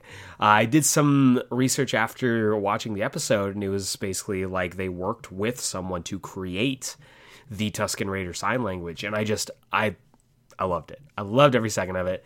Really, really cool. And again, you know, it's not focusing all on the Jedi and the Sith or like the Skywalkers. Like there are all these little interesting bits of this galaxy that you can explore.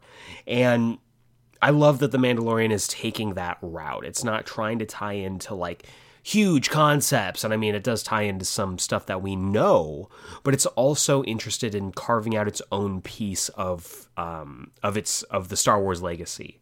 Uh speaking of carving out a piece, apparently the Krayt Dragon ate a Sarlacc. Uh, they mentioned that you know there's no such thing as like an empty Sarlacc pit, and like Mando says, yeah, there is when you eat the Sarlacc.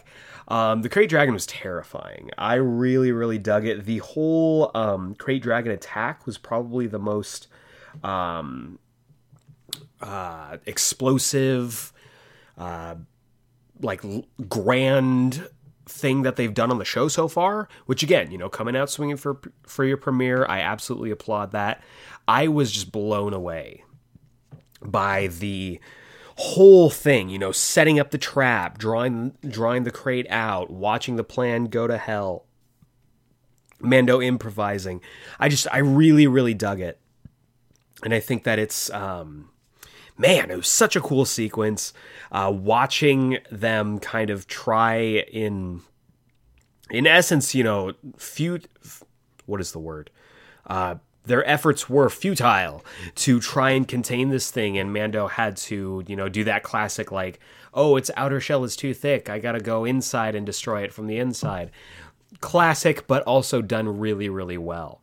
And then afterwards the Tusken Raiders like pulled out some kind of like pearl from inside the thing. I wonder if that's to come back. I mean, it has to, right? Like they don't do stuff in the Mandalorian without calling back to it. So I really, really enjoyed this episode, and it left off with a great little tease with potentially a survive a having survived the Sarlacc pit Boba Fett alive and watching on. We might get Temuera Morrison to wear that Boba Fett armor, and I am just ah, that's chef kiss. It's so so good.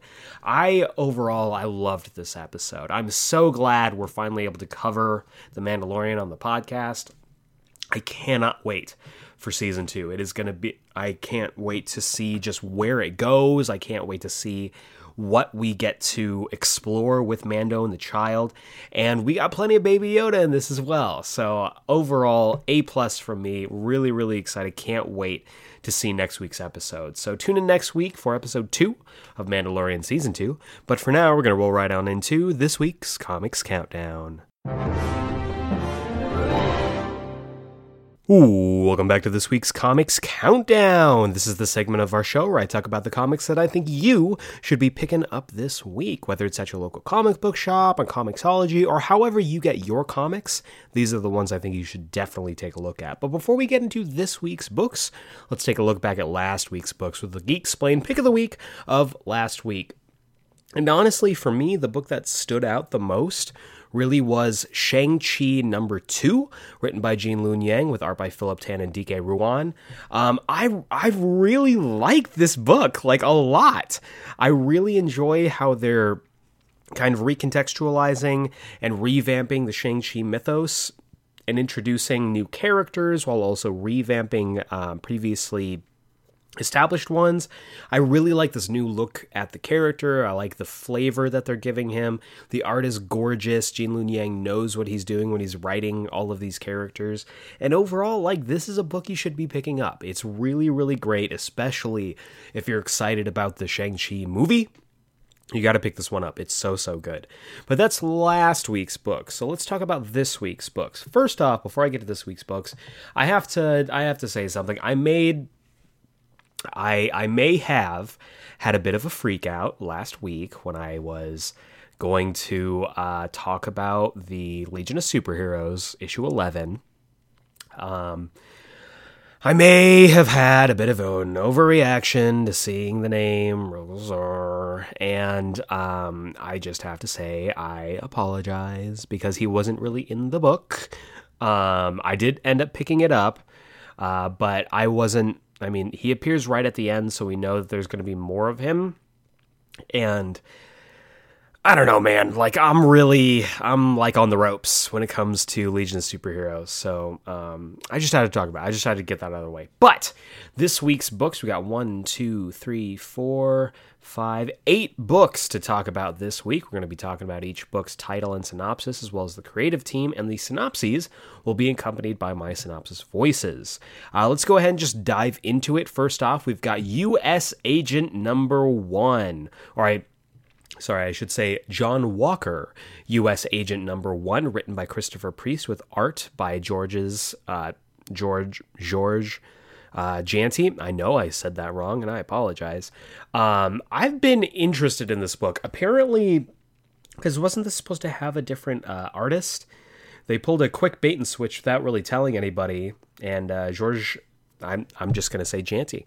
Uh, Jeanty uh, was inserted into the book. I'm still really looking forward to it. That Checchetto cover is so so cool, and even if the art doesn't look that interesting, the uh, the cover art, I think, is enough to sell it. So let's go ahead and dive into the synopsis here. American Zealot, Chapter 1 of 5. John Walker, the former super patriot, has been stripped of his official U.S. agent status and is now operating as an independent government contractor, protecting government covert interests. His latest protection detail draws him into a conflict between a small town and the corporate giant trying to destroy it. John acquires a new partner and new enemy along the way while being haunted by ghosts from his past and confronting challenges to his future. So maybe it's just because like I recently watched it, but this sounds very um very Mandalorian-esque. If they could kind of capture some of that uh, feeling for this, I know it's going to be wildly different, but um, I'm interested in this. I'm, you know, I'm on board for anything Captain America. So I am definitely going to be picking this up. I'm interested in the premise. I'm interested in this new design that they've got for him. Even though I personally really liked the previous design that I believe was done by Daniel Acuna. I'm I'm excited for this. This should be a good book. Next up, we have X. Nope. Yep, we have X Men number fourteen. Uh, I I keep having to tell myself it's either X or it's 10. You have to keep your eyes on it. But uh, X Men number 14, written by Jonathan Hickman with art by Mahmoud Asrar. I think this, you know, the pieces by themselves are okay to read, um, but I'm still feeling a little lost from piece to piece, from book to book, uh, because I'm not keeping up with uh, Ten of Swords, X of Swords, whatever you want to call it. Um, thankfully, Malcolm, who we talked to on uh, during the main segment of this show, has been keeping me appraised of it, so to speak. And um, I'm I feel like I have a general knowledge that I've been able to enjoy what I have been reading. But uh, yeah, so this is chapter 12 of Ten of Swords. Uh, let's just go ahead and dive into the synopsis here. The Lovers, a Guardian, a Chasm of Secrets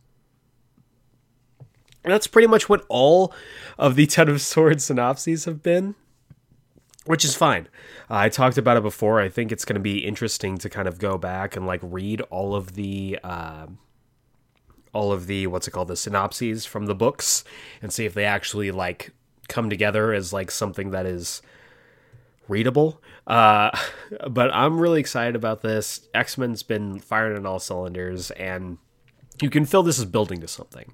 Like something is coming that is going to be shaking up the X Men titles even more so than they've already been, and I can't wait. Next up, we have Tales from the Dark Multiverse Batman Hush, number one. This is written by Philip Kennedy Johnson with art by Dexter Soy. Um, I will say, this kind of started as a uh, Tynion concept and I don't know if it's going to be as strong as the original batch of Dark Multiverse stories, which I thought were actually very strong. But I'm interested in this premise, so let's go ahead and just dive into it, and then we'll talk about it.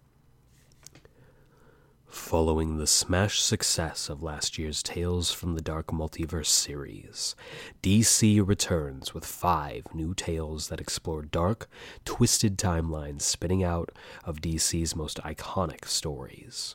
It begins with the story that kicked off the modern era for Batman Hush. The landmark story introduced Bruce Wayne's childhood friend Tommy Elliot as he tried to destroy the Dark Knight. But what if Tommy had ruined Bruce's life when they were children? Tommy Elliot grew up to be the Dark Prince of Gotham City with the help of Talia al Ghul, Oswald Cobblepot, Harvey Dent, and Jason Todd. But vengeance is coming in the form of Batman the Silenced, who will tear Tommy's life apart. Written by rising star Philip Kennedy Johnson with jaw dropping artwork from Dexter Soy. So I'm a big fan of Dexter Soy's art. I really like what he does. Um, as we kind of referenced in the main segment here, Philip Kennedy Johnson seems to be getting a lot of work recently. Uh, so I'm interested in this. I like, I've always been a big fan of Hush. It's not what I would consider my favorite Batman story, but I think for an entry point and kind of like a modern, you know, chapter one for Batman, I think it works as like a hey, we're moving on into the newest era of Batman. Uh, I think it works a lot, and I'm interested to see how they kind of remix it. So, looking forward to that one for sure. Uh, we also have Marauders number 14, written by Gerry Duggan, with art by Stefano Caselli, uh, also written by Benjamin Percy, it looks like. So, we got co writers on this one. Um, let's just do the synopsis because it's going to be super quick. X of Swords, Chapter 13. A toast, a dance, a dinner served, Part 1. So this is the first like part one that I've seen so far. Uh, it does say you know continued from X Men 14, so read X Men 14 first. Uh, continued in Marauders 15, so not directly tying into the next book, which I'm assuming is like Hellions or Excalibur or something. Um, I've been enjoying this. Even the uh, Marauders issue, last issue, which focused on uh, Storm going to Wakanda, I think worked as a story in itself outside of the Ten of Swords book. So I've been I've been enjoying Marauders. Has been great from the first issue. So I'm really looking forward to seeing what they do here. Next up, we have Batman number 102, written by James Tynion IV, with art by Carlos D'Anda and Carlo Pagulayan. Um, this book's been great. I'm really interested. We are finally getting the full on debut of Ghostmaker, it looks like, at least from the uh, cover art here. So let's go ahead and just dive into the synopsis here. Bruce Wayne and the city he loves have changed dramatically following the events of the Joker War, but Batman and his mission are eternal. But not everyone thinks that should be the case. The mysterious vigilante known as Ghostmaker has known Bruce since they were teenagers, and he's made his decision. It's time Gotham City had a new hero. So I'm really interested in this. I don't know what Ghostmaker's story is, but uh, hopefully he is as good or as interesting as Punchline and Clown Hunter who I think have a lot of potential for stories going forward. And I think Ghostmaker has a lot of potential. The design is cool as all hell. And the idea that he might be, you know, from Bruce's past when he was trained to become Batman, I think is a really cool idea, and I'm looking forward to seeing what his deal is. Next up, we have Firepower, number five, written by Robert Kirkman with art by Chris Samnee. Um, I love this book. I love it, love it, love it, love it, love it so much. Um, it is so freaking good so far, and things are about to get turned up and kicked up into high gear. So let's go ahead and dive into the synopsis here. Owen and Kelly Johnson's weekly dinner date is ruined. The Dragon's Claw desires Owen's firepower, and they won't take no for an answer. So yeah, this book's been so good so far. It's still early enough. If you haven't read it yet, go back, pick up the first four issues. I've been loving what they've been doing. The character design's great, the art's great, the writing's great. Um, I can't say enough good things about this book. It's so freaking good. Another book that I can't say enough good things about is DCeased Dead Planet number five, written by Tom Taylor with art by Trevor Hairsine and Gigi Baldassini. Um, this book's been fantastic as well. I don't know how many issues this one is. I don't know if it's six issues or if it's eight issues, but either way, I'm enjoying the ride as we go along. Um, I've just, it's been so good seeing, like, this is exactly what the next generation of DC should look like. You know, Jon Kent, Damian Wayne, Cassie Sandsmark. We've got these characters who have a legacy behind them and absolutely deserve their own time in the sun. So I can't wait to see what they do. I'm really looking forward to the next chapter in this DCeased saga. Let's go and dive into the synopsis here. With most of the Justice League off Earth, John Constantine and Batman lead a covert team on a mission so insane it could have only been hatched by the man they call Hellblazer. But time is running out to save the infected on Earth because a fate worse than death is coming. Uh, yeah. At the end of spoilers for DCeased uh, Dead Planet number four. At the end of last issue, Darkseid is back and he is infected. I don't know what's gonna happen, but everyone dies. Like at the end of like last issue, I was like, oh, so it's all over. Like there's no winning this. Um, so I can't wait to see how they wrap this up. If anyone survives, and if they do, how. And then finally, the big book of the week, the book I think you should absolutely be picking up, is Thor number nine, written by Donny Cates with art by Nick Klein.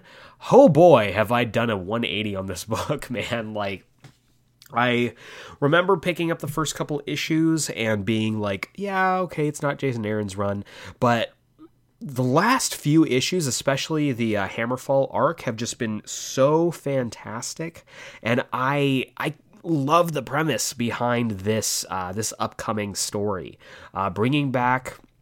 Donald Blake is, I think, an inspired choice, and I can't wait to see what's going to happen. So let's go ahead and dive into the synopsis here. Prey, Part 1. The Return of Donald Blake.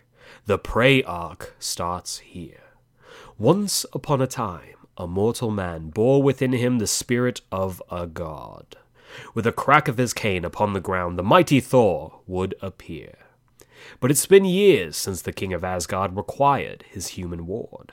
Where has the good doctor been all this time, and what does his reappearance mean for the god of thunder? Donny Cates and Nick Klein journey into a mystery left unsolved since 1962. Um, I love that.